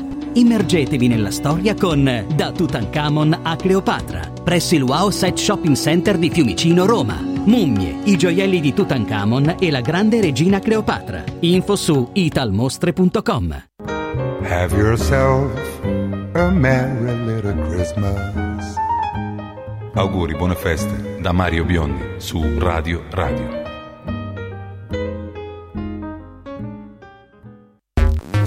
Segui Un Giorno Speciale sull'app di Radio Radio.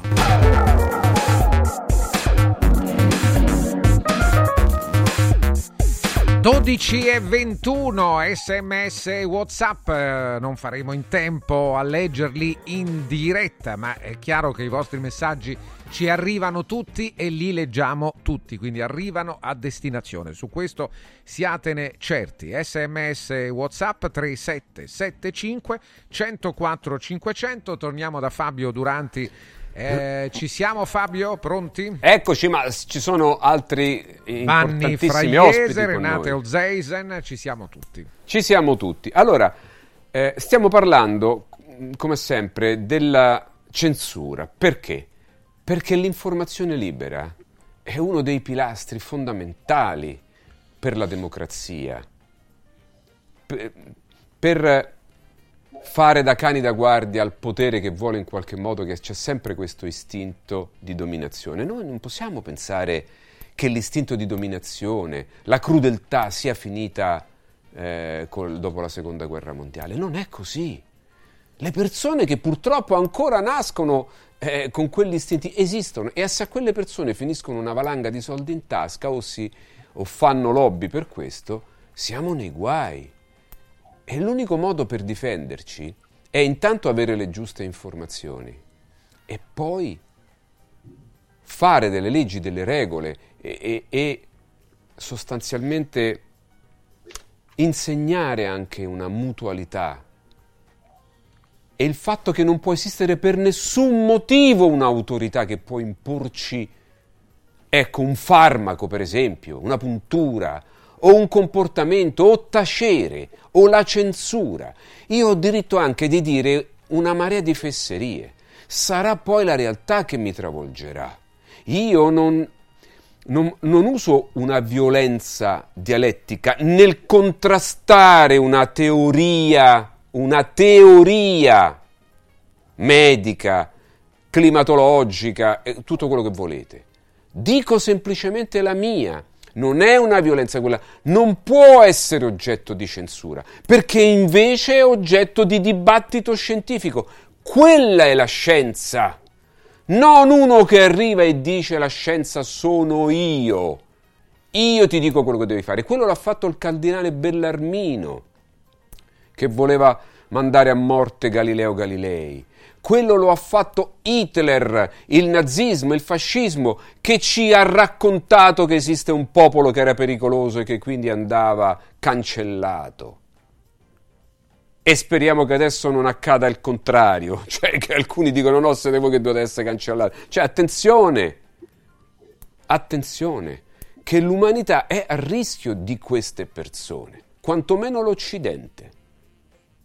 E allora adesso vediamo un video eh, dove eh, c'è una persona che occupa un ruolo apicale che invece afferma proprio questo, e quindi lascio, che ci ha portato Vanni prima, ecco, ne abbiamo parlato, io ancora lo devo vedere, però lo guardiamo, è in inglese quindi c'è la traduzione sotto, ma per chi ascolta la radio Francesco eh, doppierà il video. Francesco, chi è che parlerà? Sì, io doppierò Melissa Fleming, che è capo dipartimento delle comunicazioni globali delle Nazioni Unite.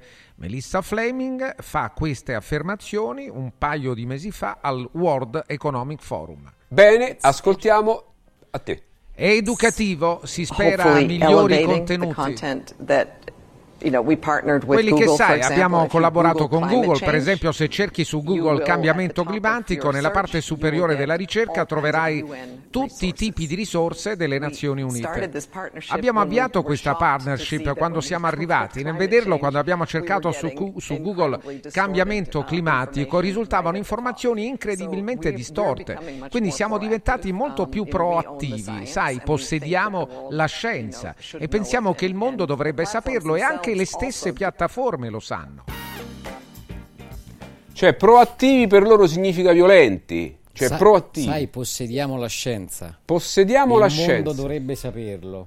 Esatto, il mondo dovrebbe sapere che loro possiedono la scienza, quindi dobbiamo essere proattivi, che vuol dire violenti, dobbiamo usare autorità, violenza, per evitare che quelli che non dicono le cose che diciamo noi che siamo la scienza vengano silenziati ad ogni costo. Attenzione, capo dipartimento delle comunicazioni globali delle Nazioni Unite. Cioè non so se vi rendete conto. Che ne pensi, Renate? Eh, beh, è, è quello che abbiamo visto anche a livello dell'Unione Europea, è quello che è stato deciso dal Consiglio dell'Unione Europea, composto dai eh, nostri ministri dalla purtroppo non salute, che hanno a novembre dell'anno scorso giusto deciso questo, cioè, eh, vi ricordate, in cooperazione con il settore dell'educazione, in primis università, in cooperazione con i, le parti sociali e in cooperazione con i media, eh, innanzitutto con quei eh, social media, eh, per appunto lottare contro la cosiddetta disinformazione, quello che loro non vogliono che arrivi alla popolazione. Vi eh, confermo e eh, vi ho mandato nel frattempo appunto anche il documento ufficiale, che quello che abbiamo visto adesso, eh, perché oggi ero in tribunale, prima vi ho mandato eh, la bozza, però è, eh, vi ho mandato adesso proprio anche il documento del Ministero della Salute che eh, quel, eh, appunto confer- adesso è stato confermato Eh, nel contenuto ciò che abbiamo visto eh, prima. Dunque abbiamo la strategia di lottare contro la eh, libertà di informazione, contro le opinioni contrastanti con ciò che loro eh, appunto hanno deciso a, um, a diffondere come l'unica verità. Questa è la fine della democrazia. Eh... E noi su questo, posso assicurarti, lotteremo veramente fino all'ultimo sangue. Sia ben chiaro, perché sappiamo perfettamente che è vero fascismo questo, vero nazismo. Questo è il ritorno reale. Vi preoccupate tanto, siete voi i primi. Anzi, io direi che forse probabilmente le persone non hanno ancora capito qual è l'origine, l'origine reale di tutto, di tutte queste imposizioni. Chiaro che apparentemente la persona comune che non fa parte del mondo dell'informazione dice: ma che me ne frega a me? Pane e mette circenses, a me il programma divertente la sera me lo danno, il film me lo danno, le partite di calcio ci sono, a me che mi frega. Poi dice: sì, vabbè, ma ti devi fare una puntura, se no non puoi andare a lavorare. Vabbè, me la faccio. Poi dopo succedono delle cose strane, delle quali io magari un paio di minuti ne vorrei discutere adesso con Vanni, ok? Vabbè, ma sì, ma non è niente. Cioè, siamo talmente stupiditi che se una cosa non accade a noi è come se non esistesse. E tante volte, anche quando accade a noi, non riusciamo a elaborare il concetto che può essere accaduto perché abbiamo commesso qualche errore, magari indotto dall'autorità, come l'assunzione di farmaci o altre scelte economiche, ad esempio, aziendali, eccetera, eccetera. A volte ci impongono delle scelte che possono portarci al fallimento, ad un errore, a un incidente. E noi non ci rendiamo più conto, accettiamo passivamente quello che ci viene detto. E siccome questi hanno capito che soprattutto in Italia ormai il popolo eh, si è rincoglionito sostanzialmente, questo fatemelo dire, perché di fronte a cose di questo genere, una ribellione anche parlamentare, qualche parlamentare che si ribella ci dovrà pure essere, ma probabilmente eh, non c'è, non c'è Fabio, perché sono, ta- sono stati tutti selezionati, Renate, tutti selezionati accuratamente. Vorrei evidenziare una, un aspetto molto importante che si ricollega sempre a questo. Abbiamo visto che la nostra Corte, purtroppo incostituzionale, mi permetto di dirlo, è eh, persino arrivata a sostenere che le sospensioni dal lavoro di persone che eh, appunto sono rifiutate a farsi inoculare sostanze sperimentali si erano basate su dati scientifici noti in quel eh, periodo della sospensione, allora sono legittimi. Allora si capisce l'importanza di questa strategia. Allora si fa di tutto a che l'informazione sia soltanto quella scelta di, di, da parte di coloro che vogliono appunto vendere questa roba, farla inoculare ai cittadini, e poi eh, così circolano soltanto queste informazioni. E poi abbiamo persino delle, dei, eh, una corte costituzionale, purtroppo non lo è più, che dice ma va, anche se poi dovesse risultare che quelle informazioni non erano vere, intanto allora invece si sapeva soltanto questo. Cioè siamo arrivati veramente a, in una situazione sì. completamente assurda, kafkiana sì, sì, e che sì, con sì. uno Stato di diritto, con una democrazia sì, non sì. ha più nulla a che fare. È vero. Beh, quando su un documento ufficiale è scritto sopra, attraverso i media dobbiamo convincere i cittadini, convincere i cittadini che anche gli errori ci possono stare, quindi non rompete i coglioni se ci sbagliamo, cioè, allora ha ragione, ha ragione lì eh, la, la, la biondina che prima fa cazzate e poi chiede scusa. Eh, eh, cioè, se, se vale tutto, basta che una impalcatura di influencer e di sistemi dominanti di media ci dicono vabbè sì abbiamo sbagliato però eh, non è un problema, dai tranquilli, scusa, uh, andiamo avanti. Ecco, cioè se siamo arrivati qui, se, avere la faccia tosta di pubblicare una cosa del genere significa che sono certi che nessuno si opporrà e che quelli che si opporranno, come noi, verranno schiacciati come delle formiche. Ma noi resisteremo, aspettiamo e vediamo se sto piede riuscirà a schiacciarci, cara Renate. Ora, prima di chiudere, perché stiamo chiudendo, eh, ti ringrazio intanto per il tuo preziosissimo contributo eh, di donna di legge eh, che va a ricercare queste cose, le propone, le sottopone e permette anche a noi che facciamo il mestiere di divulgazione di, di poter spiegare a tutte quelle persone che ci stanno ascoltando, e sono tante per fortuna, che esiste ancora una resistenza a questa roba qui, a questa robaccia qua. È chiaro che la resistenza va aiutata in qualche modo, sia economicamente che anche fattivamente, perché altrimenti, se no, eh, distrutte tutte le forme di resistenza, avranno campo facile. Ripeto, a molte persone non succederà niente da, nell'immediato, anzi, forse si divertiranno, ma col tempo, col tempo, andate a leggere la storia, qualcosa accadrà. E confidiamo in una evoluzione dell'uomo. E proprio a questo proposito, e quindi grazie Renate per, per il tuo straordinario impegno eh, e capisco anche tante volte quando le persone hanno voglia proprio di abbracciarsi, no? Io mi capita spesso, le persone vogliono che ti abbracciano e, e noi ci vogliamo abbracciare. Io quando vedo Renate ci incontriamo, ci abbracciamo perché si, c'è un senso di appartenenza, no? Cioè dire caspita, cioè stiamo facendo qualcosa di utile, no? E te ti stai sacrificando. Perché siamo tutti un sacrificati. Un senso di fratellanza tra persone libere, le poche che sono rimaste. Esattamente, esattamente. Quindi grazie ma, Renate. Ma, sì, ma voglio soltanto dire, forse siamo molto di più di, di quello che sembriamo, perché a me succede che entro nel tribunale, in portineria, mi salutano in modo particolarmente gentile, altre persone che si avvicinano.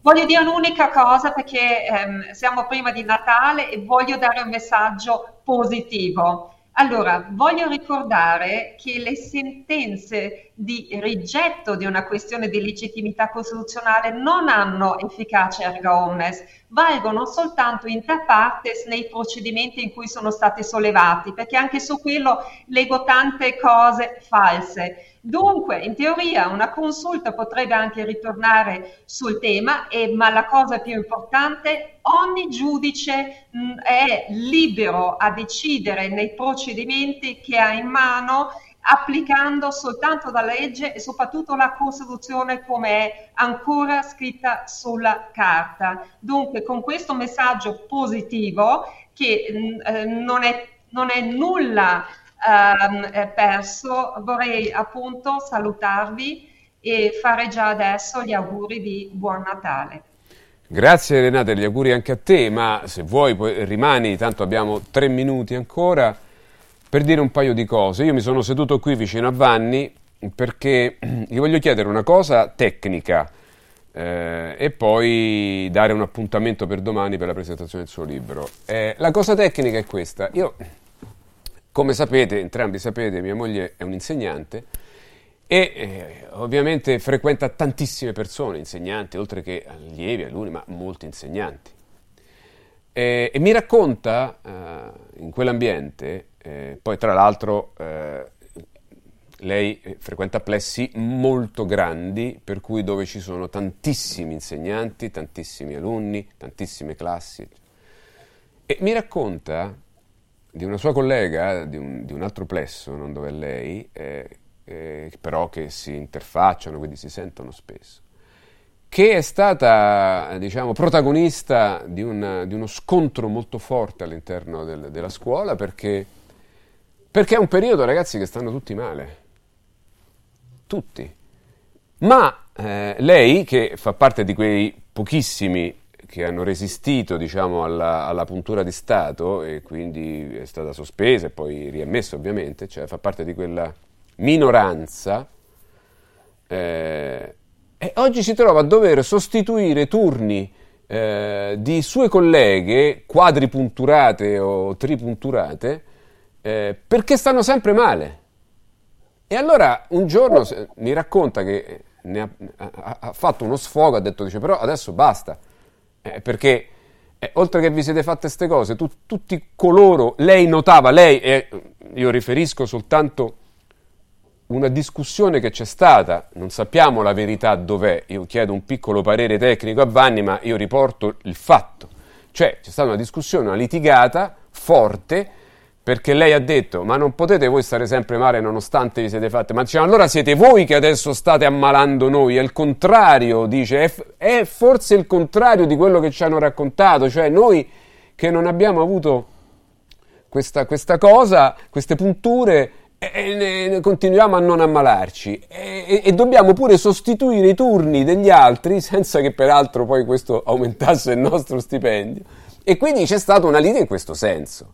Allora io ovviamente prendo questa informazione, perché anche se la statistica all'interno di un presso scolastico, ma noi anche qui vediamo delle cose, però insomma Non, non fa ovviamente scienza, perché è troppo, il campione è, è piccolissimo, però una domanda me la pongo, no? Una domanda me la pongo. Quanto ci può essere, così, ripeto, è solo a livello teorico, quanto ci può essere di vero in, nel fatto che oggi queste influenze che durano moltissimi giorni, soprattutto in persone che hanno avuto una vaccinazione ripetuta, Eh, fanno continuare a star male queste persone, e quindi la diffusione eh, potrebbe venire da loro. Cioè, se un corpo ha anticorpi, reagisce, uccide il virus e dopo sta bene, per esempio, e quello non può contagiare nessuno.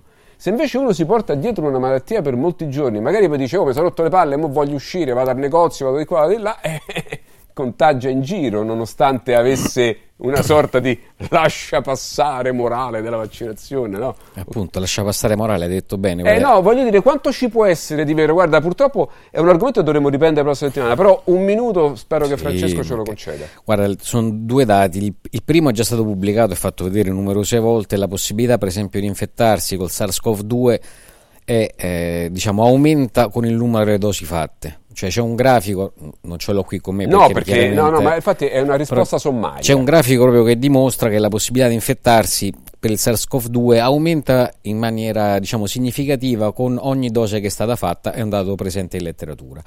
Poi ce n'è un altro che è un po' più preoccupante e che riflette quello che stai raccontando tu, che non è un'esperienza che stai avendo semplicemente nel plesso scolastico di tua moglie, ma credo che la stragrande maggioranza no, delle suo, persone parte, cioè queste, vabbè, questo evento che... è accaduto da un'altra parte, sì, però ma io stato, intendo nelle nostre racco- vite le è stato raccontato nelle nostre vite, se uno si guarda intorno può anche fare un'osservazione semplice ed empirica ed accorgersi che questo sta accadendo. Sì sì, è una semplice osservazione, ripetiamo, non vogliamo essere fraintesi, è un'osservazione su una discussione che c'è stata fra persone all'interno di un plesso. Ora, quanto ci può essere di vero o no, lo stiamo comunque discutendo. Comunque, sempre in letteratura è stato chiaramente pubblicato che la, la continua e ripetuta esposizione alla presentazione di un determinato antigene, cioè in particolare la vaccinazione per il SARS-CoV due ripetuta, fa creare al corpo una sottoclasse di immunoglobuline che si chiamano I G G quattro, chiamate di tolleranza, che fondamentalmente di fronte al problema, piuttosto che attaccarlo, lo lasciano stare. È quello che viene sviluppato normalmente nelle persone, per esempio, che fanno gli apicoltori. Alla centesima puntura di ape il corpo dice: va bene, questo è un cretino, ho capito che tanto questa sostanza eh, mi arriverà in continuazione, allora lo devo salvare, devo ridurre la mia risposta immunitaria perché tanto questo, questo stimolo nocivo non lo evita. E sta accadendo esattamente la stessa cosa con le persone plurivaccinate. Eh, eh, forse il corpo dice la stessa cosa o anche di più. Eh, o anche di più, però questo è un argomento che approfondiremo.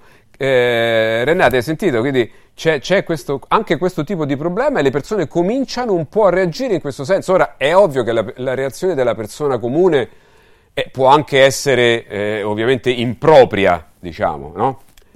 Però eh, cioè, vanno rispettati tutti gli esseri umani che hanno una reazione rispetto a un fatto che stanno vedendo con i loro occhi, no? Perché la scienza è anche questo, no? L'osservazione di quello che accade. Partirebbe da una, da, Par- sempre da un'osservazione empirica che poi viene misurata secondo, diciamo, eh, no, dei Renata, canoni rigidi. Volevi dire una cosa? Come? Eh, sarebbe la base. Cioè, sarebbe la base, certo, Renata, sarebbe la, la base. Non è quella. Eh, certo. Bene, riprenderemo questo discorso molto interessante perché comunque c'è una parte di popolazione che sta cominciando anche a dare un po' de testa su questo, da un po' de matto su questo, e qualcuno comincia a dire, a svegliarsi, dice: "Oh, ma aspetta un attimo, ma io devo pure Io, dopo che ho subito le umiliazioni di essere stato sospeso, umiliato, non mi hanno fatto entrare nei negozi, non mi hanno fatto neanche fare i pranzi e le cene di Natale con i miei parenti perché mi hanno detto che ne ero vaccinato, sta fuori dalla porta, non mi sono mai ammalato, non mi sono mai preso niente, non sono mai stato un pericolo per nessuno e oggi devo pure sostituire sul lavoro eh, senza un aumento di retribuzione persone che stanno a casa perché stanno male." Cioè, abbiate pazienza, qualcuno si sta cominciando a far girare un po' le scatole, eh, eh, questo è il punto. Quindi noi non sappiamo. Come? Succede, questo succede proprio anche negli ospedali, me l'ha raccontato anche mio marito, no? Che certo. Guarda caso i colleghi plurivaccinati si trovano a casa. Eh, vedi, abbiamo esperienze analoghe, vedi, abbi- certo. abbi- abbiamo esperienze parallele con, con, con Renate, vedi, proprio ci capiamo, abbiamo esperienze parallele, quindi eh, io devo dire sì, qua non possiamo fare i complottisti, le cose... Ma una domanda ce la possiamo pure fare, no? E poi chiediamo agli esperti, chiediamo, cioè, perché tu poi mi devi rispondere anche in modo plausibile, perché è chiaro che se sta stessa domanda la facciamo al Bassotto o al Buffone, quell'altro lì, e cioè, adesso non faccio i nomi perché sennò mi guardano, è, è, è, è chiaro che quelli ti fanno la supercazzola. Però la domanda rimane sempre. Guarda, sì. Guarda che lo stesso Bassetti mm. in un video della settimana scorsa ha detto che i ricoverati nel suo reparto mm. sono per il settanta per cento trivaccinati e quadrivaccinati, nessuno che ha fatto la quinta. Mm. Quindi ci ha dato indirettamente l'informazione che non c'era nessun vaccinato ricoverato per polmonite, erano tutti almeno trivaccinati. E, e lui lo dice, dice invitando le persone: no, fatevi la nuova dose perché non c'è nessuno che si è fatto la quinta, guardate che cosa ho. Contemporaneamente gli ha detto, senza dirlo, guardate che non c'è nessun vaccinato con la polmonite. E lo dice Bassetti, non lo sto dicendo io. Sì, sì, sì, sì. E vabbè, vabbè, comunque ritorneremo sull'argomento. Vanni, ci vediamo domani sera a Rieti? Al, diciamo al, dalle ore diciassette al, sì. presso le tre porte le tre porte quindi chi vuole venire eh, Vanni presenta questo libro Manuale Terrestre, ne abbiamo parlato prima, ne parleremo anche nelle prossime settimane, che magari è un manuale che può servire a tornare un po' eh? Guarda, voglio sperare che possa essere uno stimolo, così come è stata qualunque cosa noi abbiamo provato a fare, veramente all'accensione di una piccola luce di consapevolezza nelle persone e che li guidi in, una, in un percorso individuale di tornare a farsi quelle domande che danno significato e nobiltà alla vita, se poi si sceglie quali sono i valori che io voglio portare avanti nella mia vita prima che me ne vada. Quindi spero che possa essere veramente, ecco, una piccola luce che possa rischiarare un pochettino il cuore delle persone, perché in questi anni abbiamo vissuto talmente tanta bruttezza che abbiamo bisogno di nutrirci con qualcosa di bello. Grazie a Vanni Fraiese, grazie a Renate Olzaisen, ciao Renate, ci ciao vediamo Renate. Alla prossima volta e grazie per le tue informazioni. Ciao a tutti. Tanti buona auguri, giornata. Buon Natale a tutti. Auguri. Ciao Renate Vanni, buona giornata anche a te, auguri. Fabio, buona giornata. Noi auguri. Recuperiamo yeah. anche Beh. un ottimo suggerimento per tutti, perché parlandovi di Car Room vi parliamo dell'unica concessionaria esclusivamente Volvo a Roma e provincia. Vi dà la possibilità di provare tutta la gamma Volvo. Fate voi, scegliete voi le versioni mild hybrid, plug-in hybrid e full electric. Una vasta selezione di vetture usate, garantite Volvo Select, ma non solo Volvo, anche di altri marchi, e un servizio autorizzato Volvo con personale altamente qualificato pronto ad ogni tipo di intervento, con un reparto di ricambi originali Volvo per meccanici e carrozzieri e un centro revisioni per tutti i veicoli e cambio pneumatici. Car Room vi aspetta a Roma in via Giovanni Capranesi quarantatré. Il telefono è zero sei ottantasette quindici zero sette zero sette. carroom punto it. carroom punto it. Volvo Car Room. Press Up è azienda leader della stampa online e stampa su tutto, dal piccolo al grande formato. E sul sito radio radio punto press up punto it trovate una vasta selezione di prodotti per regali unici e originali, cover, plaid, palline, tazze che potrete personalizzare, ma tutti i prodotti, tutti i gadget potete personalizzarli con una foto, una frase di auguri, come volete voi.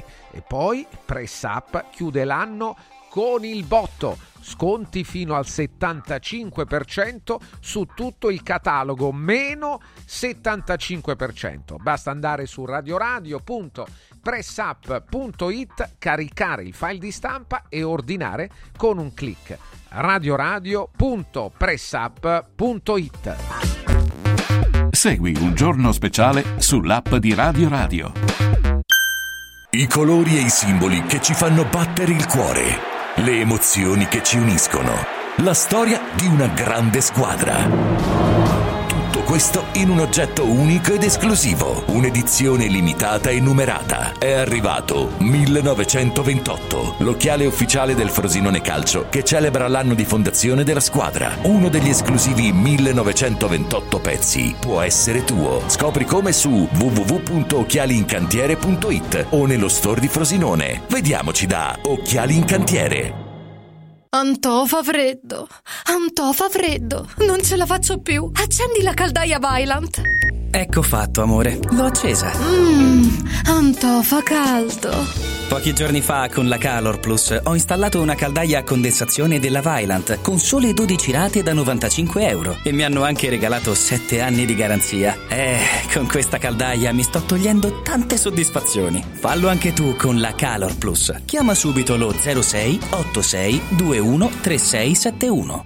Antò, hai sentito la nuova promozione Arte Arredamenti? Sì, scontano del cinquanta per cento tantissime cucine in esposizione, anche a progettazione e su misura. Certo, vengono a casa a prendere le misure dei tuoi ambienti. Un'occasione da non perdere. Corriamo da Arte. Arredatori specializzati ci aspettano per soddisfare ogni nostra esigenza. Arte a Roma in via dei Colli Portuensi cinquecento, via Quirino Maiorana centocinquantaquattro, via di Torrevecchia mille e trentacinque e via Ildebrando della Giovanna uno, zona Aurelia appena fuori il raccordo. Arte Te.it. Il Natale è d'oro da Universo Oro. Se vuoi vendere il tuo oro, questo è il momento giusto. Universo Oro ti offre una quotazione straordinaria a partire da quarantuno euro al grammo. quarantuno euro al grammo netti, senza commissioni, con pagamento immediato. Ottieni il massimo. Scegli Universo Oro, dove il Natale è d'oro. ottocento tredici quaranta trenta. universo oro punto it. Sportello Legale Sanità. dodici anni di giustizia ottenuta e di giusti risarcimenti alle famiglie colpite dalla mala sanità. Come per infezioni nosocomiali o per danni o decessi provocati alla nascita su bambini sani. Sportello Legale Sanità. A disposizione di tutti gli italiani contro la mala sanità, senza alcun costo anticipato. ottocento settecento ottocentodue. sportello legale sanita punto it. Partorire in Mater Dei significa vivere un momento indimenticabile in un ambiente familiare e protetto, operativo ventiquattro ore su ventiquattro per seguirti in ogni fase della gravidanza, dalla diagnostica prenatale al parto, con uno staff medico e ostetrico interamente dedicato a te e al tuo bimbo. Puoi travagliare in camera, circondata dalle persone che ami, e scegliere il parto spontaneo che preferisci, anche in acqua. Visita la struttura e prenota il tour guidato allo zero sei ottanta ventidue zero uno o tramite il sito clinica materdei punto it. Il regalo perfetto per chi ami il benessere. Forum Sports Center per questo Natale ha attivato la promo Happy Sport and Wellness. Regala un mese socio open a sessantanove euro o un mese di corso sportivo a soli quarantanove euro. Scopri di più su forum roma punto it o vienici a trovare a Roma in via Cornelia quattrocentonovantatré. Happy Sport, Happy Wellness, Happy Christmas con Forum Sports Center. Ti abbiamo aiutato a guidare in sicurezza ovunque tu fossi diretto. Ora ti porteremo in un futuro migliore. Carroom, l'unica concessionaria esclusiva Volvo a Roma. Carroom, al chilometro trentatré e sette, carreggiata interna del Gra, uscita uffici finanziari. Da Carroom trovi anche offerte vantaggiose di noleggio e, oltre alla normale manutenzione, puoi fare la revisione, sostituire i pneumatici e avere un eccellente servizio di carrozzeria. Carroom, più Volvo di così. Volvo Carrum. Anche quest'anno gli appassionati del freddo hanno il loro villaggio ghiacciato, con piste di pattinaggio sul ghiaccio, musica, eventi, animazione, intrattenimento, area food and beverage, otto fantastiche location presso Auditorium Parco della Musica, Foro Italico Santa Claus Village, Piazzere di Roma, Via delle Cave di Pietralata, Collina Fleming, Centro Commerciale Le Torri, a Cerveteri e a Latina. Visita il sito ice park web punto it e scopri la pista più vicina a te e gli eventi in programma. Ice Park, il più grande circuito Circuito d'Italia. Segui Un Giorno Speciale sull'app di Radio Radio. Radio Radio e Anci Lazio presentano Amico Comune. La vita, le problematiche, le iniziative, la gestione dei comuni del Lazio. Parola al sindaco.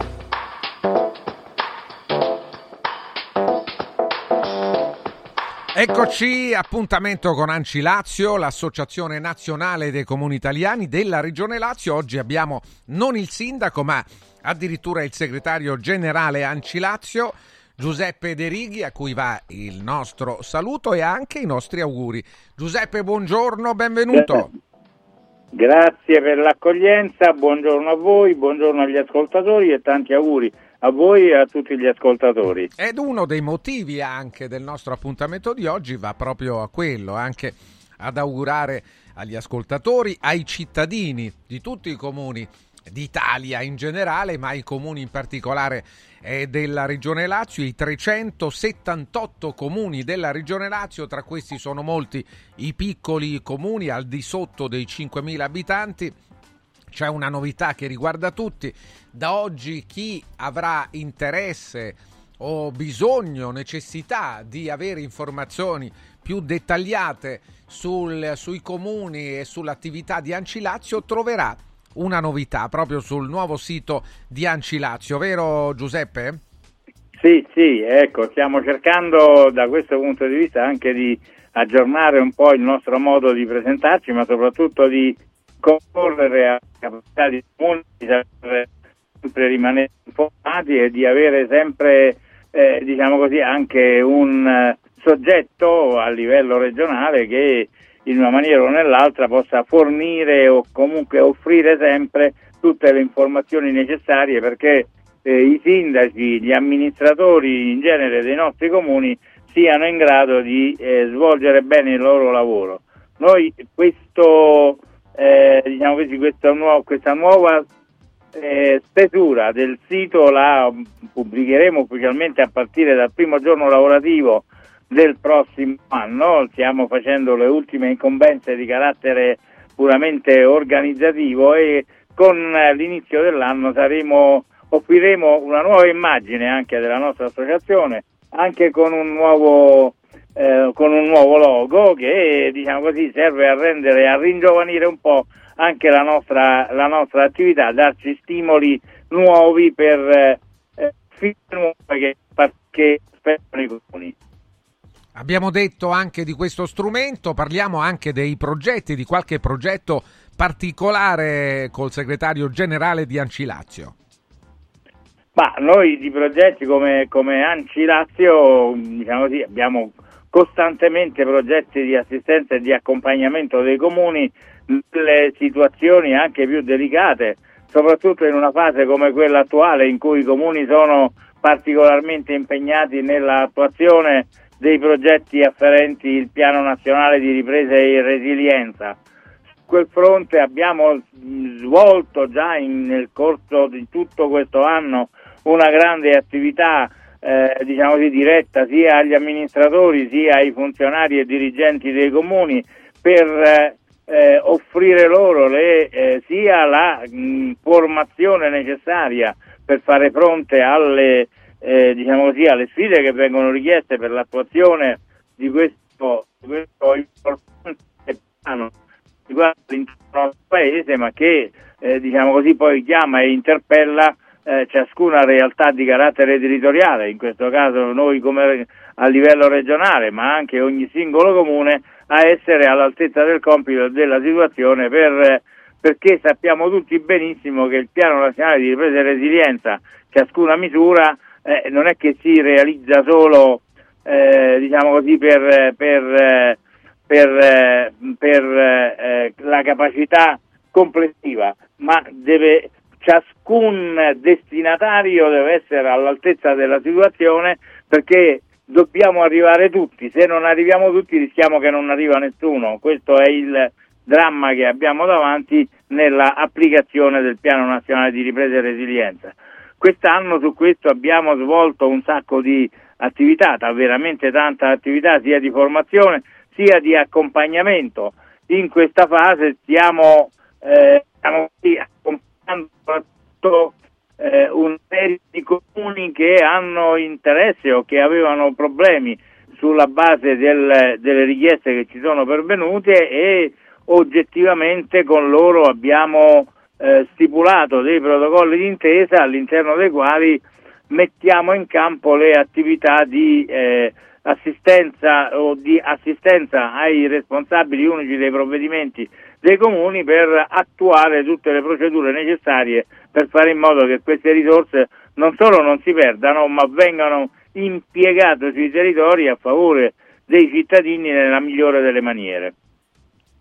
Allora, ancora Anci Lazio, ancilazio punto it, questo è il sito ancilazio punto it, da gennaio duemilaventiquattro il nuovo sito con dettagli, e ci sono, oltre a uh, curiosità che pure possono esserci su appuntamenti che spesso i comuni accendono anche attraverso allo stimolo e anche il sostegno di Anci Lazio, quindi la regione e Anci Lazio a tutti i comuni, diciamo che ci possono essere anche delle opportunità per i cittadini, eh, segretario De Righi, no?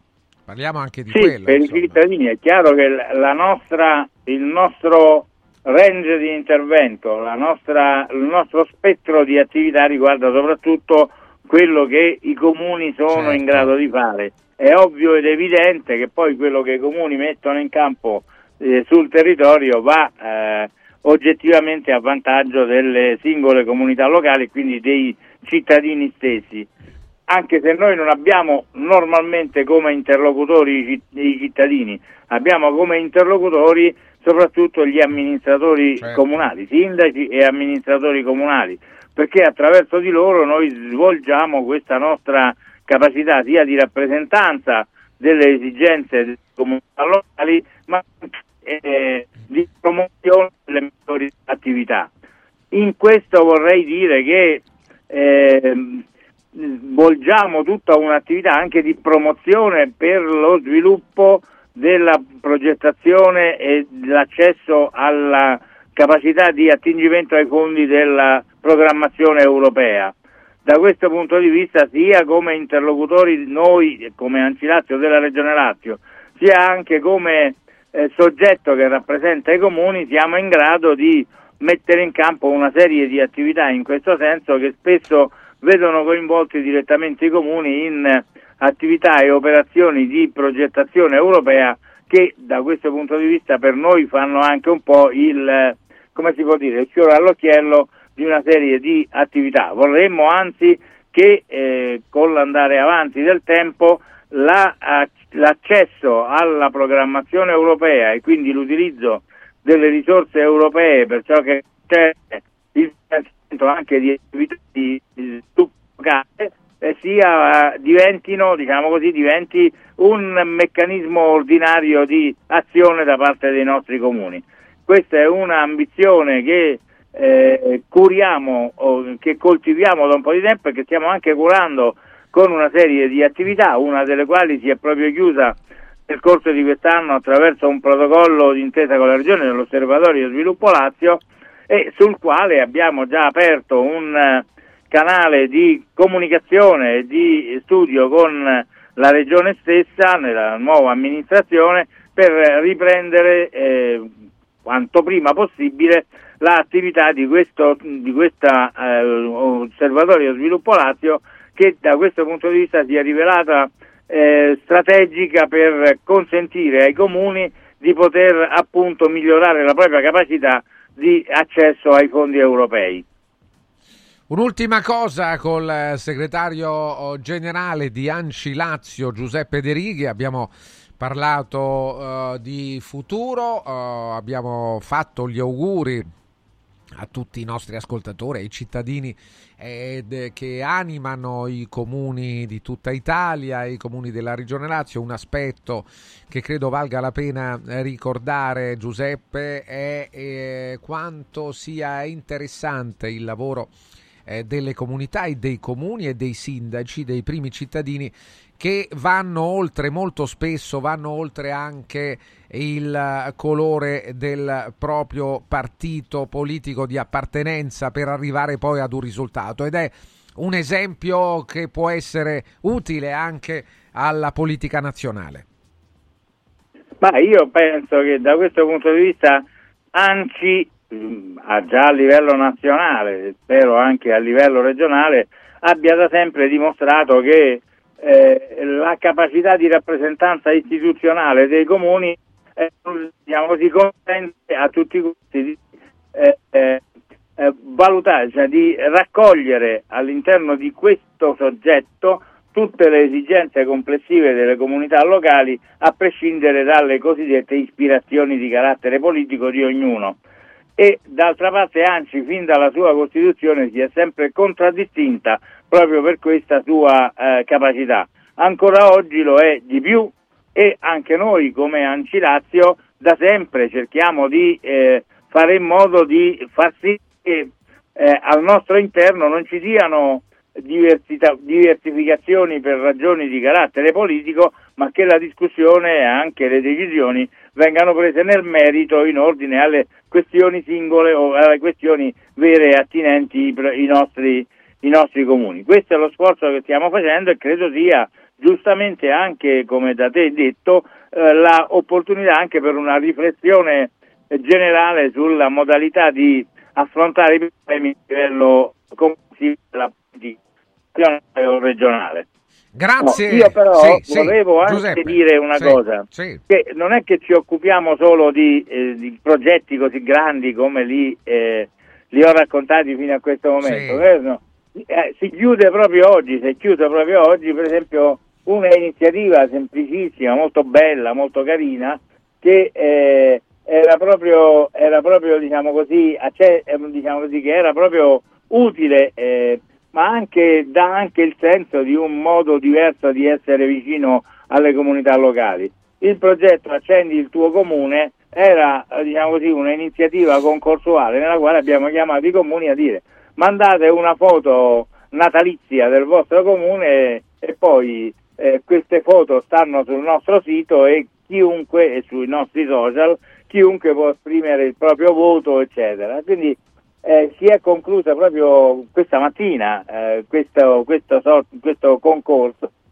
Uno dei vincitori, un vincitore, il secondo, terzo, cioè, perché non è che potessimo noi stabilirlo noi, dipende esclusivamente dai like ricevuti, e devo dire che anche questa è un'esperienza estremamente bella ed estremamente significativa, che mette le comunità montane, le comunità locali al di là delle loro capacità, diciamo così, o delle, nella condizione di poter dire: ecco, io mi rappresento attraverso questa immagine e con questa immagine chiedo un po' anche a tutti quanti gli altri de, de, de, de, della regione di manifestare il proprio apprezzamento. È stata veramente un'esperienza importante e significativa, alla quale si può ancora andare, accedere sia attraverso il nostro sito ma anche attraverso il, il, il nostro social Facebook, e quindi da questo punto di vista questo è estremamente importante e significativo.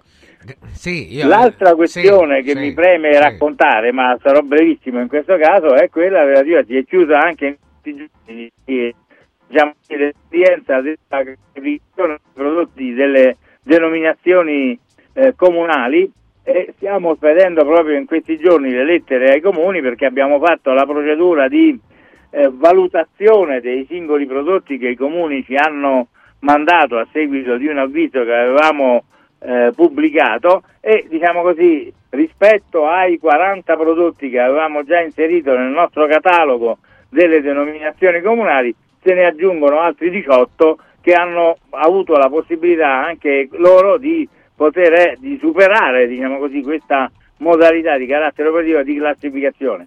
È chiaro che adesso spetta ai comuni la gran parte del, del lavoro, perché i custodi delle denominazioni comunali non siamo noi, ma sono direttamente le comunità locali e i comuni stessi.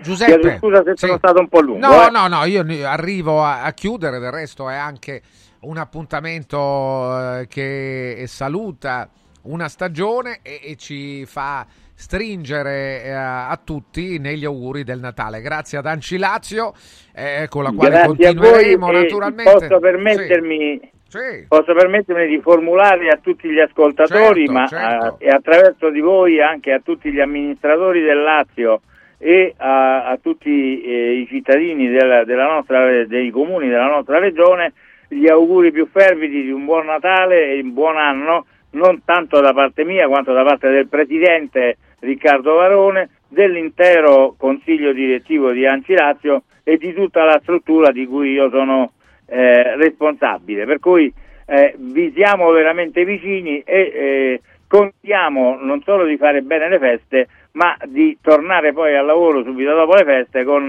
maggiore impegno e con maggiore dedizione. Buon Gra- Natale e buon anno. Grazie a Giuseppe De Righi, grazie ad Anci Lazio.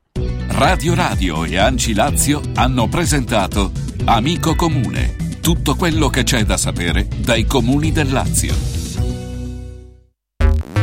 Chiama Un Giorno Speciale allo zero sei ottantotto trentatré zero trentatré. Natale con Radio Radio. Il venticinque dicembre, dalle dieci alle tredici, con il nostro direttore Ilario Di Giovanbattista per augurarci Buon Natale. In diretta su Radio Radio e Radio Radio tivù Nazionale, sul canale duecentocinquantatré del Digitale Terrestre. Ospiti a sorpresa e le vostre testimonianze in diretta. Buon Natale con Radio Radio, il venticinque dicembre, dalle dieci. Babbo Natale, quest'anno vorrei tanto rendere speciale il Natale. Ho ho ho! Merry Christmas! Da Occhiali in Cantiere il Natale è già speciale con il cinquanta per cento di sconto su tutti gli occhiali da vista e da sole. Affrettati! La magia degli sconti di Natale è fino al trentuno dicembre. Buone feste da Occhiali in Cantiere, Capena, Colleferro, Frosinone. Venerdì ventidue dicembre vediamoci nello store di Colleferro con la diretta di Radio Radio dalle quattordici alle diciotto. Oh oh oh! Sportello Legale Sanità. dodici anni di giustizia ottenuta e di giusti risarcimenti alle famiglie colpite dalla mala sanità. Come per danni o decessi provocati durante interventi chirurgici o per decessi provocati da mancata prescrizione di farmaci o strumenti di prevenzione delle trombosi in occasione di interventi chirurgici. Sportello Legale Sanità a disposizione di tutti gli italiani contro la mala sanità senza alcun costo anticipato. ottocento settecento ottocentodue sportello legale sanita punto it Benvenuto Lipo, il nuovo straordinario integratore naturale della Sirt Life per combattere stanchezza, affaticamento, fame nervosa, sbalzi glicemici, grasso nel sangue e nervosismo. Lipo, testato scientificamente, interviene stimolando il metabolismo. Lipo è innovativo ed efficace. Scopri Lipo su radio radio shop punto it e approfitta delle combinazioni Lipo più Sirt cinquecento Plus al prezzo speciale solo per gli ascoltatori di Radio Radio. Lipo più Sirt cinquecento Plus per elevare naturalmente il tuo livello di benessere. tre, due, uno, quattro quattro Scarica l'app Club Kuwait entro il trentuno gennaio. Per te quattrocentotrenta punti stella convertibili in quattro euro per i tuoi rifornimenti. Info su kuwait punto it. Kuwait, muoviti più liberamente. Riscopri l'importanza e la bellezza di un sorriso sano e splendente. I dentisti di Solo Sorrisi sono a disposizione per la salute e la bellezza della tua bocca. Tecniche avanzate, nessun dolore, tempi rapidi. Solo Sorrisi, gli specialisti del sorriso, con cinque studi a Roma, a Fiano Romano e ad Avezzano. E ritrovi il sorriso. ottocentocinquantotto sessantanove ottantanove solo sorrisi punto it. Guarda, anche qui una ravioleria dumpling bar. Ormai le trovi in tutta Italia. Entriamo, il pranzo è servito. Mmm, sono buonissimi, di qualità e pluripremiati. Eh sì, grazie al franchising due punto zero del dumpling bar anch'io ho potuto aprire la mia ravioleria. È facile, completamente gratuito. Include formazione dello chef Gianni Catani, rinnovo di menù periodico, scelta e addestramento del personale, pubblicità. Ho chiamato il numero tre quattro quattro zero sei cinquantotto novecentotredici e il mio sogno si è realizzato. Chiama anche tu o vai su dumpling bar punto it. Radio Radio Viaggi, per vacanza o per lavoro, in Italia, in Europa, nel mondo. Pacchetti con soluzioni speciali per famiglia, weekend, tour, volo più hotel, viaggi di nozze. Qualunque sia la tua destinazione, Radio Radio Viaggi la realizza su misura per te. Sede a Roma, via Appia Nuova trecentotto C, vu vu vu punto radio radio viaggi punto it, telefono zero sei settanta trenta quarantotto sessantatré. Radio Radio Viaggi, pronti per partire.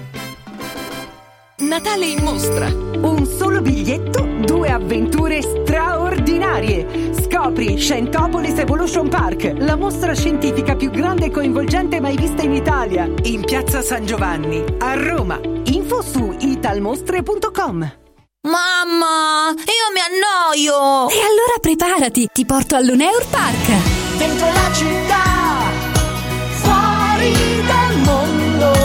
C'è un posto meraviglioso a Roma, aperto tutto l'anno. Un giardino magico dove divertirsi tra giostre, spettacoli e fantastiche feste. E a dicembre l'ingresso è gratuito, con il villaggio di Natale, la pista di pattinaggio, la casa di Babbo Natale, animazione e spettacoli a tema. Mamma, io sono già in macchina! Info e biglietti su luneurpark punto it. Chiama Un Giorno Speciale allo zero sei ottantotto trentatré zero trentatré.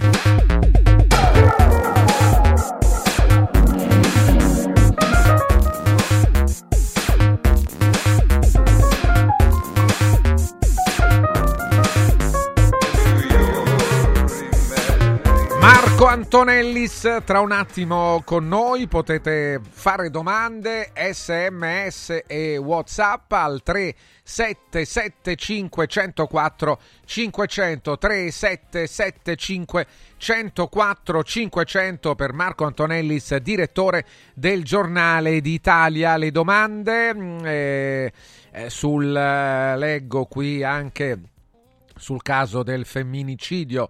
Eh, a Treviso eh, convalidato l'arresto del presunto omicida. L'uomo si è avvalso della facoltà di non rispondere, ma aveva dato più volte già segnali, mandato segnali inequivocabili sul rischio che la donna oggetto delle sue attenzioni eh, per nulla accettate, per nulla gradite. Eh, ma nessuno ha fatto nulla. Eh, chiaramente la donna è stata lasciata sola e appena potuto il criminale, l'assassino, l'ha uccisa. Marco Antonellis, buongiorno, benvenuto. Ciao, buongiorno a te, buongiorno. Allora, ringrazio le forze armate a nome della Repubblica, ha detto il capo dello Stato, Sergio Mattarella. Eh, siamo a, a fine anno e c'è un impegno forse imprevisto per le nostre, per la Marina Militare, no Marco?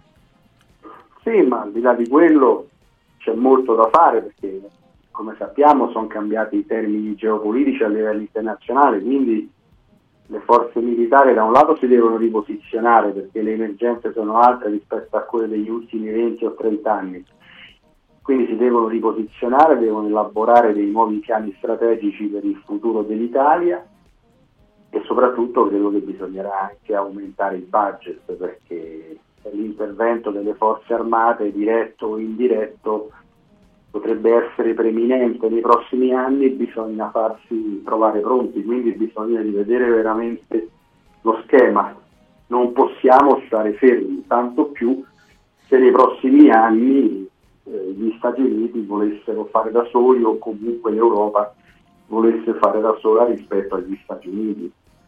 Questo ci costerà moltissimo anche in termini economici, non solo strategico-militari, perché si fa presto a dire l'Europa fa da sola. Sì, puoi fare da solo, ma tutto a un prezzo.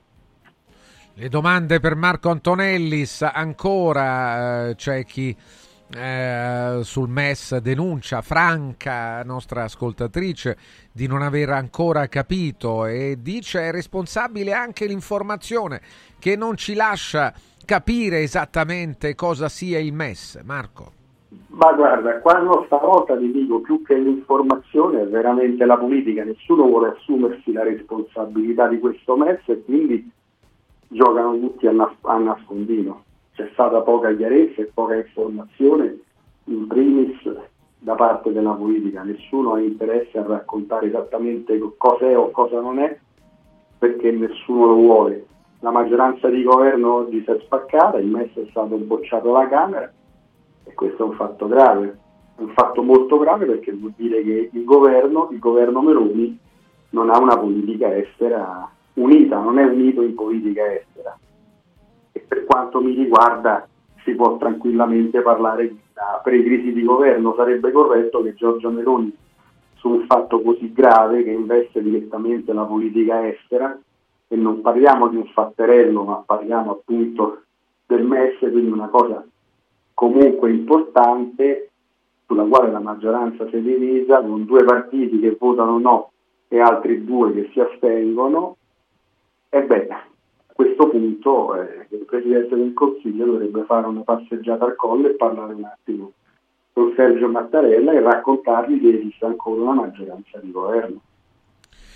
Allora Michele ci racconta di un caso accaduto non so dove, ma eh, in uno dei comuni italiani, quindi non è che, che è un caso diffuso, però eh, un insegnante, forse la preside, la preside decide di non eh, mandare in scena eh, il, il, il presepe vivente per non discriminare le famiglie di altre religioni e ancora si discute su questa cosa. Marco, guarda che è incredibile. Sì, sì, ma, ma, ma sai, ma sbaglia la preside perché se ci sono degli studenti che vogliono farlo hanno tutto il diritto di farlo, dopodiché quelli delle altre religioni quando sarà il momento del Ramadan avranno tutto il diritto di celebrare il Ramadan. Voglio dire, bisogna aggiungere, non escludere, bisogna aggiungere, non togliere, no? Sono come quelli che facevano la guerra a Berlusconi perché non gli volevano consentire di avere le televisioni private, no? Non volevano le tivù private in Italia perché sennò andava a detrimento della RAI e della televisione pubblica, no? Sempre con queste battaglie di retroguardia. E viceversa, è come quell'altro politico di Fratelli d'Italia che si è inventato una legge per obbligare, per obbligare il presepe, ma voglio dire, ma non è niente di meglio da fare. Un altro, questo è il livello, questo è il livello della politica italiana, no? Non c'è dubbio, l'obbligo è veramente incredibile. L'Arabia Saudita, eh, scrive un altro ascoltatore, Antonellis, non ha aderito alla cordata americana nel Mar Rosso. Cosa ne pensa? Beh, eh, eh, la, eh, so, so le conseguenze di tutto quello che viviamo ormai a livello geopolitico da un paio d'anni. Non mi meraviglia, l'Arabia Saudita che è sempre stata per anni fedele, amico ed alleato degli Stati Uniti, penso ai tempi di Reagan, ma soprattutto ai tempi di Bush padre e Bush figlio per via del petrolio. Beh, questi rapporti eh, si sono rotti, adesso l'Arabia Saudita è molto più vicina alla Russia piuttosto che, piuttosto che a, alla, a, alla Cina, quindi la logica è sempre quella, è sempre la logica dell'amico nemico, per cui non mi, non mi meraviglia affatto, però sarà, sarà un problema risistemare, risistemare il pianeta, perché poi quando partono tutte queste cose, tutte queste fratture, queste divisioni, queste inimicizie, a volte grandi, a volte piccole, poi diventa un problema ricomporre, l'ha detto bene anche ieri il capo dello Stato Sergio Mattarella. Sono veramente tempi problematici, se poi quando le due o tre grandi nazioni, che sono poi quelle che danno la linea a tutte le altre, e litigano tra di loro, a cascata anche quelli minori finiscono con aprire conflitti che in altri tempi non avrebbero nemmeno mai pensato di aprire.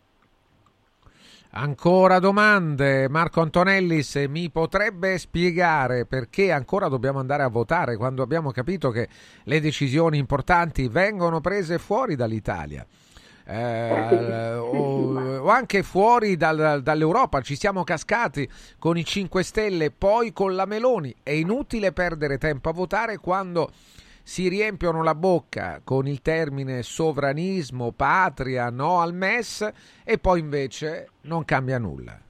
Sai, capisco lo sfogo, perché è chiaro che se mi dici che tu vai in Europa, eviti il veto, noi siamo l'Italia dei duri e dei puri e noi adesso ti facciamo vedere noi a Bruxelles, votiamo no.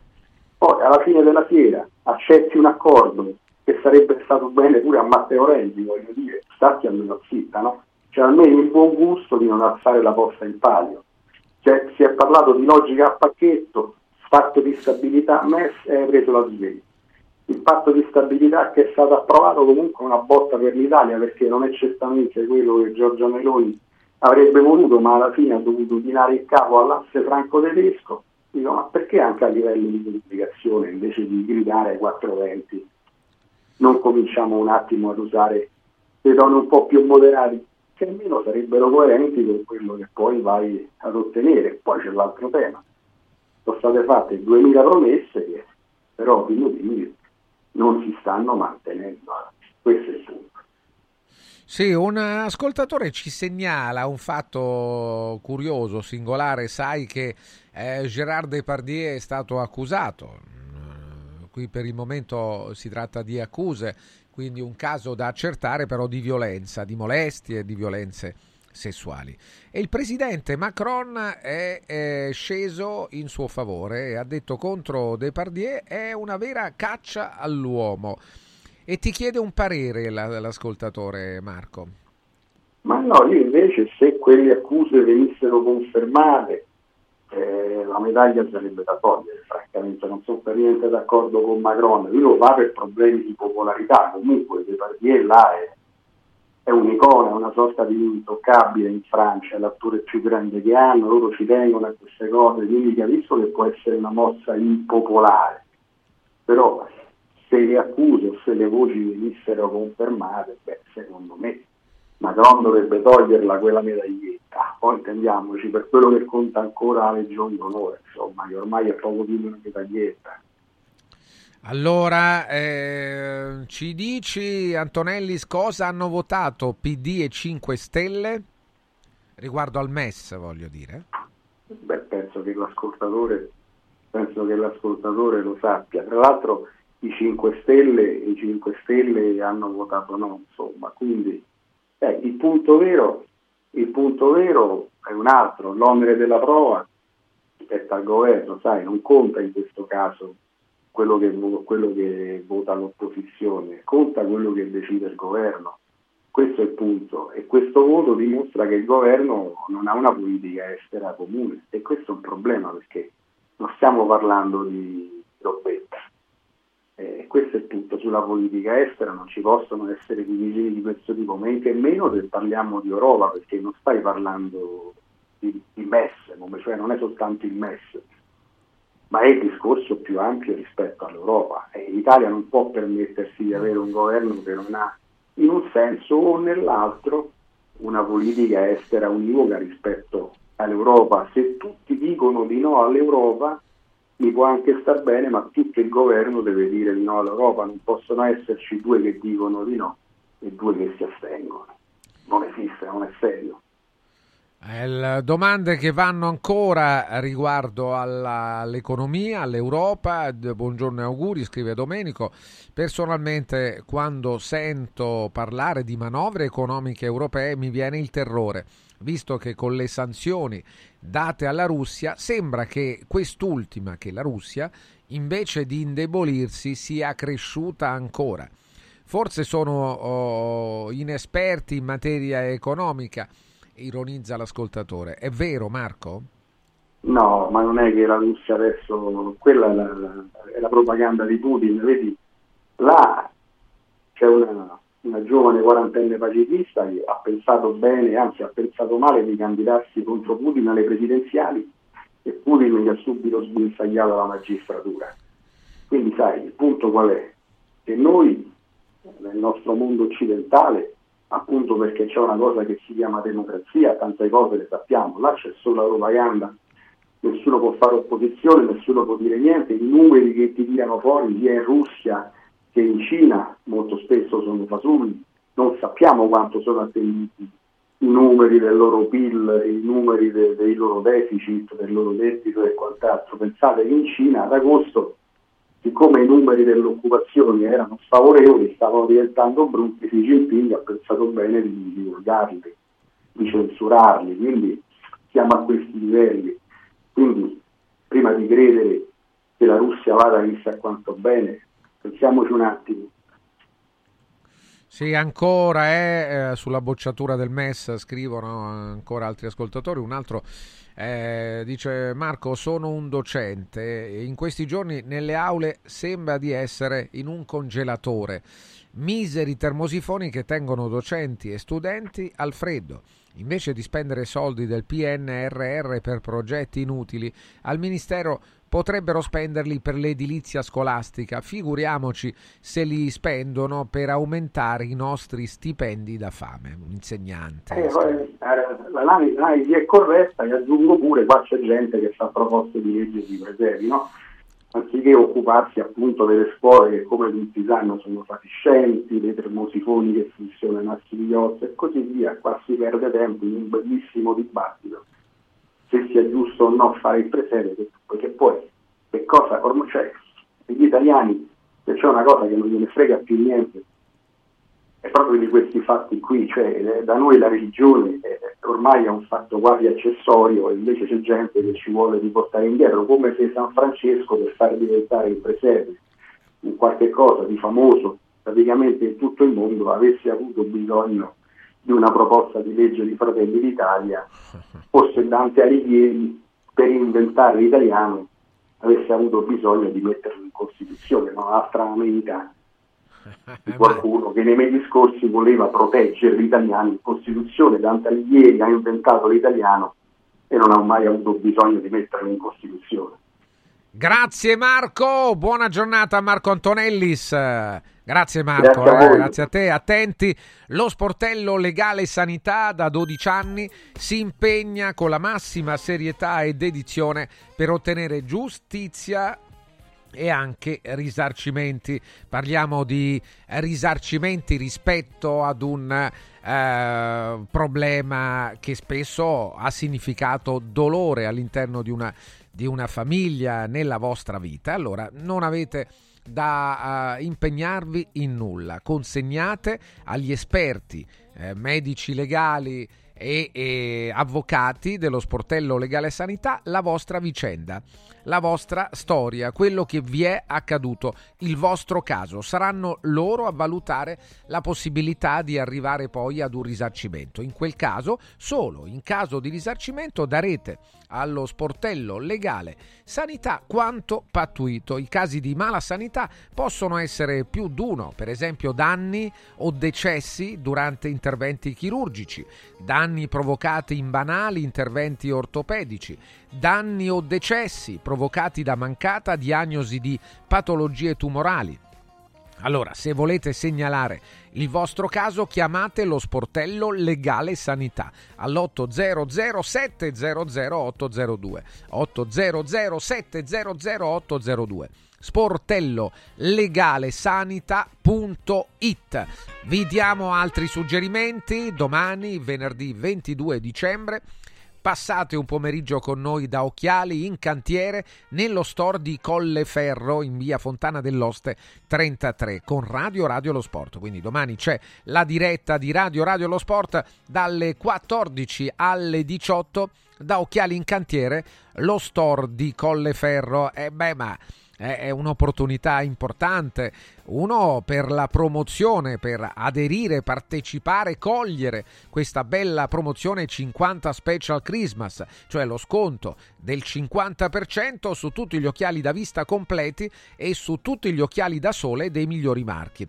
Approfittatene anche per i vostri regali di Natale, meno cinquanta per cento. E poi questo domani, sabato invece dopodomani vi aspettiamo da Noi Sporta a Capena in via Tiberina chilometro sedici e duecentosettanta, sempre con Radio Radio Lo Sport, sempre diretta di Radio Radio Lo Sport sia domani a Colleferro che sabato a Capena da Noi Sport, in diretta radio televisiva dalle quattordici alle diciotto. Anche qui tante promozioni, approfittate anche dell'acquisto per l'acquisto delle gift card, cioè le carte regalo, che hanno un costo molto più basso rispetto al valore. Quindi voi le comprate ad una cifra, le regalate e quelle carte varranno più di quanto voi le avete pagate, molto di più. E per un regalo di Natale è il massimo. A tra poco. Segui Un Giorno Speciale sull'app di Radio Radio. Villa Mafalda, il punto di riferimento a Roma per la tua salute. A Villa Mafalda l'esperienza medica incontra l'alta tecnologia, una proposta completa di prestazioni eseguite in totale comfort e sicurezza, esami diagnostici con le strumentazioni più all'avanguardia, chirurgia endoscopica e robotica per interventi meno invasivi e una guarigione più rapida, assistenza medica ventiquattro ore su ventiquattro tutto l'anno, compreso i festivi. Villa Mafalda è in via Monte delle Gioie cinque a Roma. Villa Mafalda Falda punto com, convenzionata con le maggiori compagnie assicurative. Una speciale convenzione è riservata agli ascoltatori Radio Radio. Ti abbiamo aiutato a guidare in sicurezza ovunque tu fossi diretto.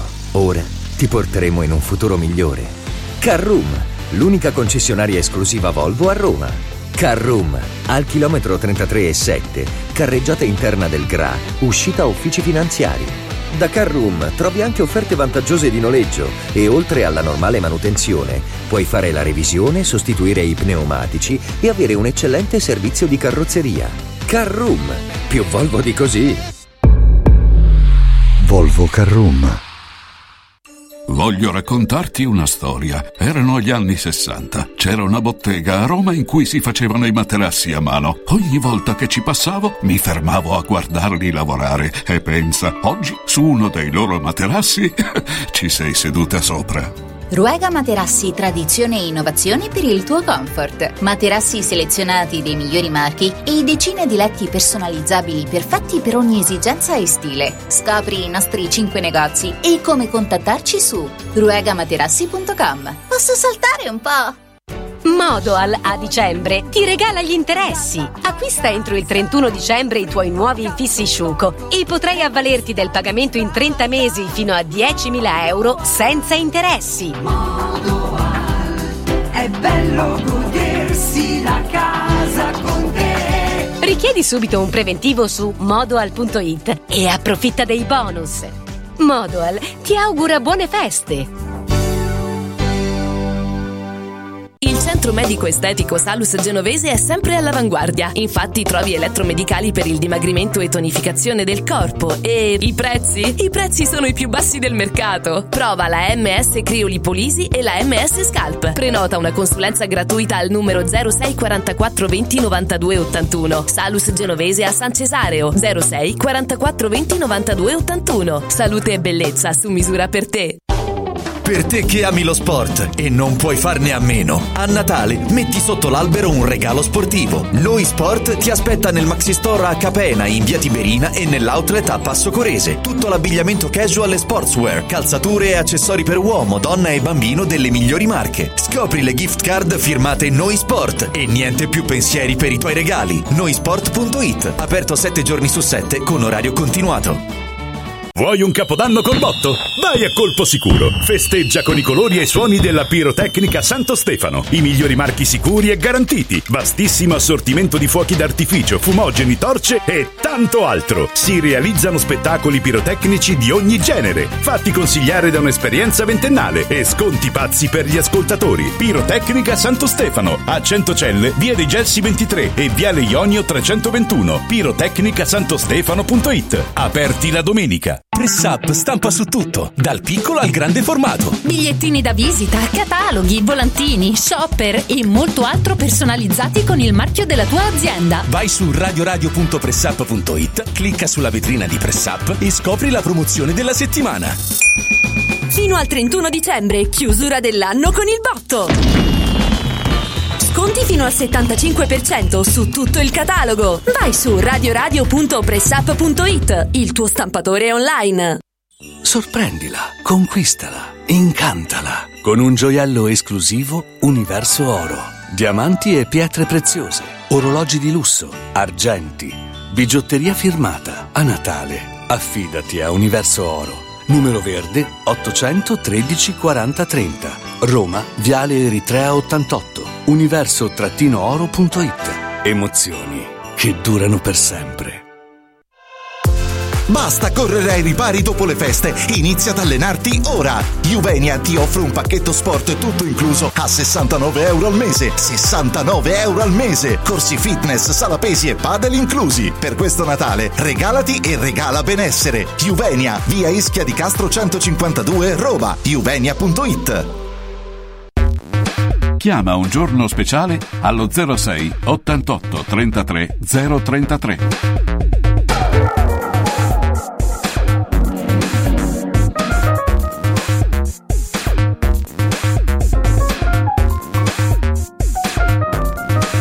Siamo qui, tredici e trentasette minuti, è il professor Mario Tozzi con noi, sentiamolo. Mario, buongiorno, buongiorno, subito una Francesco. domanda. Mario, buongiorno, buongiorno a te, eh. buongiorno, uh, subito una domanda.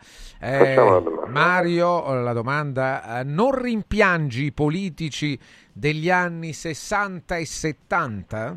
Ah, qualcuno sì, Francesco. Qualcuno, qualcuno sì. sì, qualcuno no, dipende. Beh, poi Enrico, sessanta Enrico, noi... sì. Enrico, Enrico, Enrico, Enrico, Enrico, Enrico, Enrico è andato in guerra, più sì. grande di tutti, eh, più sì. grande di tutti per via di quella sua anche aria di serietà, no? Sommessa. Beh, anche che... Almirante era, era serio, eh. Beh, ma Almirante però era stato un fascista fucilatore di partigiani, ah, questo non è che mia, si può dimenticare. Veramente... Aveva confermato le leggi razziali, approvato quelle cose e aveva contribuito all'eccidio dei partigiani. Dunque il fatto che Almirante parlasse più o meno bene non lo scusa dall'essere stato un criminale fascista, quindi non lo possono paragonare a Berlinguer, caro Francesco. Senza parole, senza parole, veramente. Come senza parole, mi lasci senza parole, Mario. Perché ho detto cose non vere? Eh beh, hai detto delle cose brutte, insomma. Dai, non vere? Siamo veramente... Rispondi alla domanda. Ma non vere, scusa, non se fossero vere, eh, Almirante non sarebbe stato in Parlamento tutta la vita. Ho detto cose no? non vere.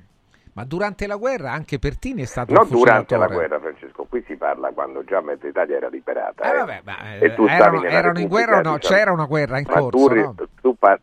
Parliamo della Repubblica di Salò, cioè di gente che potendo scegliere fra la dittatura e la democrazia ha scelto la dittatura. Quindi non metterei Almirante su questo piano qui, eh. non sono cose non vere, sono cose vere. Vabbè. Caro Francesco, mi scrive, credo sì. l'abbia scritto pure al, alla radio, sì. un... personaggio di questi qui che gira, non so, cioè, non so come mai, ma allora dice no, ma perché lei cita i dati di Bertolaso facendo disinformazione come se l'avessi fatta io la disinformazione, cerco quelli a citare di Bertolaso sui vaccinati in Lombardia e non quelli dell'AIFA, come l'AIFA pensavo che non lo volessero sentire. Allora sono andato a riprendere AIFA, eh, hai fatto bene, centoquaranta dai. milioni di dosi somministrate, sospette reazioni avverse centoquarantamila, sì. di queste l'ottantasei per cento non gravi. Beh, meglio così. Esatto, quello eh. che... ah, assolutamente, io la penso come te, ma quindi esattamente le stesse proporzioni della Lombardia, quindi poverini. Ma come mai? Io non riesco a capire, Francesco, sui vaccini c'è stata veramente la sollevazione del mondo inferiore, cioè di quelli che non hanno mai studiato, non sanno che cos'è la fisiologia, non sanno che cos'è né la chimica né la biologia, però hanno letto su YouTube che Chantal Capuozzo, che sì. però ha come soprannome Fragolina settantasei, spiega a loro e a tutti sì. gli specialisti come sono fatti i vaccini e perché fanno male, avendo come unico titolo di studio il battesimo. Ma secondo te, ma possiamo, ma noi possiamo continuare con questa roba qui? Ma, no, ma non esiste. Per non dire di quelle frange più estreme, Francesco, che oggi, ancora oggi ne leggo qualcuno ogni tanto che dice vabbè, tanto tra, tra qualche anno i, quelli che si sono vaccinati saranno tutti morti. Eh beh, direi Chantal che... Capuozzo, Chantal se, Capuozzo. Eh, direi che se tu metti abbastanza anni saremo tutti morti. Tu che dici, Francesco? Qualcuno rimarrà in vita. Ma dipende dagli anni che ci metti. Allora... Mamma mia, che tristezza. È un paese che non si può emendare, un paese che non si può salvare, che parla di questo, capito? Per cui... Eh, eh, vabbè, veramente stiamo parlando del peggio del peggio. Maggia Mario. Che qua c'è uh, Chantal Capuozzo, uh, il titolo di studio battesimo, battesimo, vabbè, però cioè, il battesimo ce, l'ha, ce l'hai pure eh, tu, certo. no? Cond- condividete beh, lo sto, stesso titolo. Sto cercando, beh, per non dire dalla questione del presepe, questa è veramente la più bella di tutte, vabbè, cioè presepe, noi con le, so. con le situazioni che ci abbiamo, ma scusa, te a casa tua fai il presepe, sì, fai il presepe. Certo, vuoi certo. fare l'albero, fai l'albero. Vuoi fare un'altra cosa? Fai un'altra. Tu che fai, nei, Mario, a casa tua? Nei luoghi pubblici, se posso, faccio l'albero perché mi diverto. Sì. Ma eh, nei luoghi pubblici, secondo te, tu ci devi mettere il Corano, la no, Bibbia, no, no, il Vangelo, il certo, certo. presepe, il crocifisso, non ci devi mettere niente. Nei luoghi pubblici non ci deve essere nulla. Poi i ragazzi, se sono a scuola, gli va di fare qualcosa, facessero quello che gli pare. Ma non è che tu ci devi mettere obbligatoriamente qualcosa. Io sono contrario anche al crocifisso nella scuola, ma non perché disturbi l'eventuale musulmano, perché neanche il simbolo musulmano ci deve stare, oppure che facciamo, ci ripetiamo tutti, mettiamo chi porta Buddha, chi porta il coso. Io penso che parlando di istituzioni laiche tu non ci devi mettere niente, per non dire del fatto che noi siamo, credo, l'unico paese al mondo, salvo, fatti salvi quelli islamisti osservanti come l'Afghanistan, l'Iraq eccetera, che c'ha l'ora di religione, Francesco. Eh, l'ora sì, sì. di religione. Eh, vabbè, Mariuccio, allora... Qualcuno ti dice, mio figlio non l'ha fatta, non come sai perché. Beh, non è bello, eh, non è bello questo. Poteva farlo. No, non gli hanno dato nemmeno per conoscere, no, perché... per conoscere. Uno Ma conosce. per conoscere la conosce attraverso la storia, che c'è bisogno della, della, della, della religione per conoscere. La vicenda di Gesù viene studiata la storia, eh, non è che non la studi. Poi dopo tu mi potrai dire che uno vuole fare la storia delle religioni, falla all'università, però nelle scuole sta roba non ci deve entrare. Ma chi, perché siamo diventati uno Stato confessionale? Ma anche tu sei d'accordo anche su questa, una recita di Natale senza Gesù, hanno tolto la figura di Gesù. E che hanno fatto? E eh niente, eh, non ce l'hanno messo, voglio dire. Ma no, senti, no. io, se i ragazzi decidono... Per non turbare chi, chi... Ma chi ma no, si ma... sarebbe turbato? Ma, no, loro... ma, ma eh, Francesco, come aspetta un attimo, no, sì. tu per non turbare non mandi in giro le persone nude che davvero non farebbero male a nessuno. Sì. Invece per non turbare ah, vabbè, ma io sulle, sulle, eh, su allora. quella storia sono d'accordo con te, per me non turbano nessuno. Ah, appunto, ma metti, tu, tu sei una classe, decidi di fare una recita, fai su quello che ti fa, a me non me ne importa niente, non è che devi, poi quel ragazzo che è musulmano perché non crede fa un'altra cosa, voglio dire, non, non mi sembra questo, ma non vorrei che niente fosse imposto, ecco, questo no, cioè perché mi devi, me li devi imporre questi simboli qua che sono religiosi, ma anche nei tribunali, no? La figura di Gesù, ma, ma perché c'entra, Porello? Io credo che non, non gli farebbe nemmeno piacere essere chiamato in casa se potesse saperlo. Ah, che questo facciamo? Non puoi saperlo, insomma. Non puoi sì, saperlo. Ma che cos'è questa storia de, de, de, di questa parte così della religione che entra dappertutto? La religione è un fatto personale, privato, ognuno si coltiva quella che vuole, ci mancherebbe. Qua dicono centoquarantaseimila reazioni avverse fatte fare sotto ricatto, sono poche, roba da pazzi. Sono poche. Non è che sono poche, sono, sono zero, tantissime. Sono pochissime. Sono pochissime, Francesco. Allora, sono, pochissime, sono sempre tante, no, Mario. Comunque, ma Francesco, ma però, questo, Mario dice: ma no, ma aspetta, fermo. l'ottantasei per cento sono mal di testa. Ah, mal di aspetta testa, un attimo, eh. Sì, quelle gravi sono il quattordici per cento. ottantasei per cento sono cose leggere. Quindi tu devi considerare di quelle centoquarantamila, quelle che sono, devi levarci l'ottantasei per cento. Quanto resta? Sì, sì, ecco, certo. Quella roba lì, eh. Ti sembra tanto a te? A me mi sembra zero, fa ridere. Mario Tozzi è lui che lo dice, un altro ascoltatore. Poveretto, questo si spende pure, ma, mi manda pure le mail, ma poveretto. Eh vabbè, dai, ti ha mandato una mail. La mancanza sì, di umanità di Tozzi si sente subito, Com- la mancanza di umanità. Ma non è, si tratta di umanità, la religione non è umanità. È umanità. Esatto, anzi Puoi il nome essere... della religione Francesco Di Dio, eh, le cose che sono state eh, fatte. Purtroppo sì, purtroppo. Ma perché ragione. Non le stiamo vedendo oggi accadere cose in nome della religione? Non le stai vedendo oggi? Eh sì, eh. Sì, sì, certo. Gli attacchi islamici non sono attacchi in nome di un fondamentalismo religioso, terrorismo in nome di un fondamentalismo religioso. Eh, di che parliamo?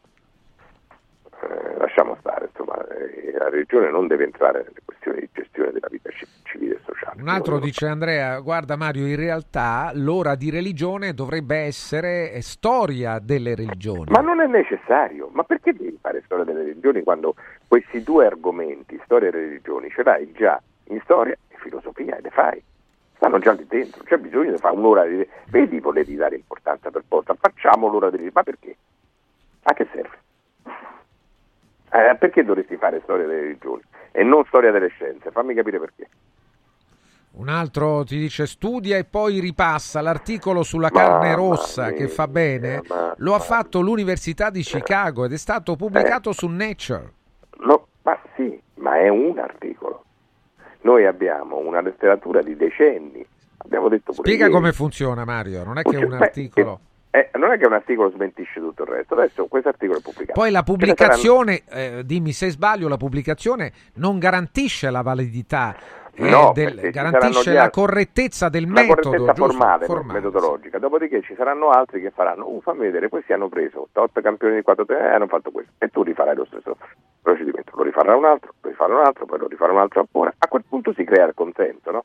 Se quelli che scriveranno dopo al novanta novantacinque per cento sono d'accordo con te, a quel punto questo fa testo e dimentichiamoci prima, così funziona. Ma non che basta un articolo, ho scritto questo articolo in cui eh, vediamo, poi lui, vedremo insomma, lui si chiama Gianluca, dice Mario, io proprio per te mangio tutti i giorni carne rossa e mi sento benissimo.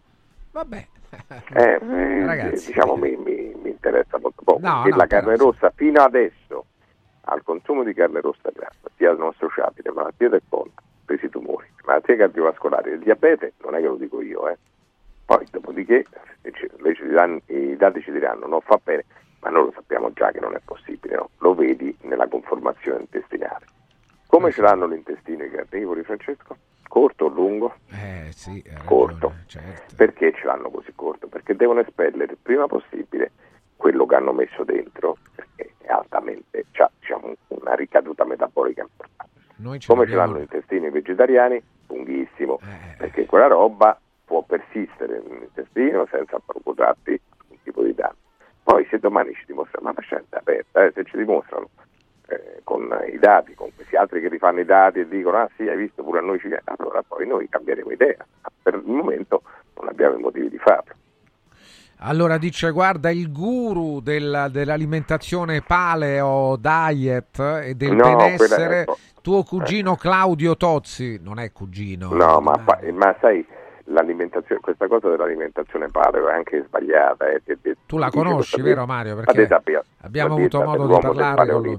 Sì, ma sì. Noi siamo stati però, no, sulla dieta io naturalmente non ho niente da dire, posso dirti però sull'aspetto del paleolitico.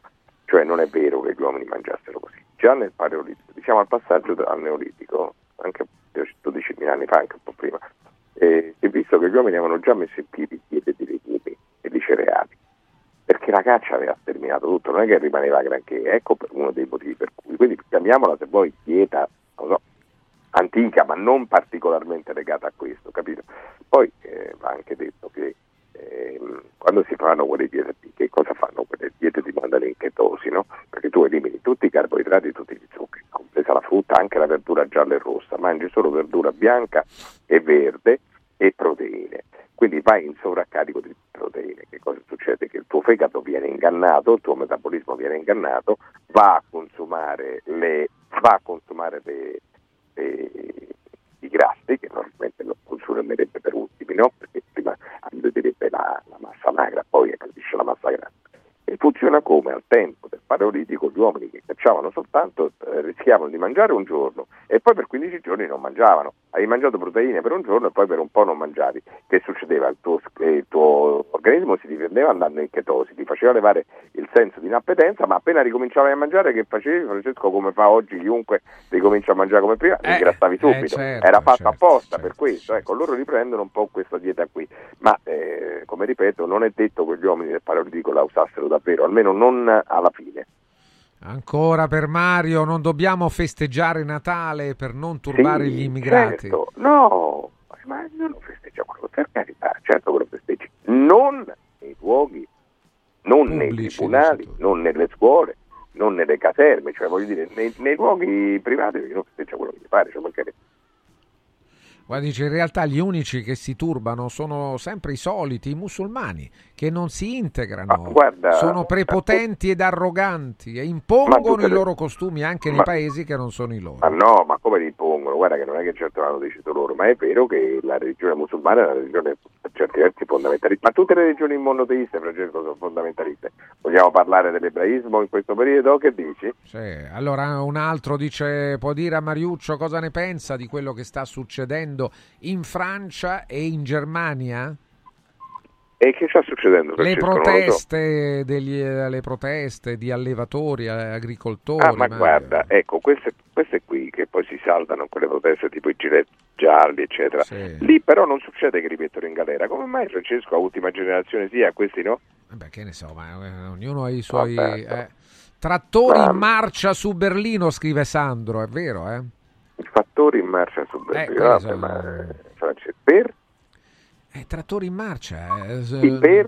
Per perché, cosa? Perché vogliono, in quel caso credo in Germania sia per il carburante, per l'abolizione degli sgravi sul gasolio agricolo. Eh, ma sia fanno bene, ma basta, ma, ma, vedi perché, Francesco? Cioè tu non vuoi agevolare, quello... non vuoi dare ma, agevolazioni. Ma l'agricoltura, Francesco, e la pesca sono i settori già più agevolati, che non sai che c'hanno tutto agevolatissimo. Ecco perché la risposta, Francesco, è la carne coltivata. Non occupi spazi, occupi, usi pochissima acqua, non fai soffrire gli animali, inquini molto meno e produci in abbondanza, altro che trattori. Non ci sarà bisogno manco di muoversi. Mariuccio, scrive uh, Luca, ti consiglio spezzatino di orso fatto marinare per tre eh, giorni. Oh, che bontà! Ma, da ma Gorizia, no, da Gorizia ma ci tu, scrive. Ma, ma perché tu mi leggi le cose? No, perché a Gorizia si vede che è vabbè, consentito. Non si non può, so. No, no, non è possibile, non è consentito. Vabbè, non allora certo. Come fa l'ascoltatore? L'ha preso eh, la impo- in Slovenia. Come faremo sì. noi con la, con la carne coltivata, la importa. Ah. No, ho capito, ho capito. Vabbè, era solo. Cioè, ho letto anche che potrebbero tornare a, a cacciare i, i lupi, Mario. Non so se ma l'hai sentita. Ma questa è una cosa gravissima. È assurdo, eh, veramente. Van, von der, quella von der Leyen che ha avuto il suo pony mangiato, dice lei, da un lupo, non sappiamo manco se era un cane inselvatichito, e dice che oggi i lupi stanno bene e bisogna cominciare a cacciare. Io francamente trovo, ma queste sono delle assurdità. Per fortuna andrà a casa presto, spero che non nessuno riproponga queste stupidaggini. Quindi la caccia al lupo addirittura. Ma, ma figurati un po', ma io dico se possiamo ancora dare a questa roba, no, francamente è veramente vergognoso. È vergognoso, quando invece... Indovina un po' quali sono le principali prede dei lupi nella pianura padana, Francesco.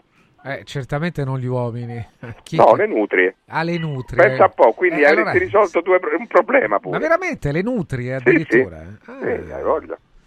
Ah, ho capito, ho capito. Vabbè, è una buona idea. Ma a questo punto chiamiamo i lupi anche a Roma, non sarebbe male, no? Anche con i cinghiali. Ma anche i cinghiali. Con i cinghiali come, come va a finire? Scusa, lì? Ma non hai visto che se ne parla sempre meno di cinghiali? Sì, perché beh. non ci sono più avvistamenti e fotografie? Eh, non lo so, perché? Per quale motivo? Eh, tu pensaci un attimo. Mario, dobbiamo chiudere, dobbiamo chiudere. Non ci sono più cinghiali, è inutile che postate immagini con cinghiali Beh, no, sotto casa di Mario prima, a dire. San Lorenzo. A San Lorenzo io non li ho mai visti. Eh. No, no. San Lorenzo no. Mariuccio, grazie, buon lavoro. Ciao. Grazie al professor Mario Tozzi, grazie a tutti. Giovedì ventuno dicembre, godetevi questi giorni di festa natalizia. Sentiamoci già nelle feste. Tra poco parte il pomeriggio di Radio Radio, il pomeriggio di Radio Radio, lo sport. Radio Radio ha presentato Un Giorno Speciale con Francesco Vergovic.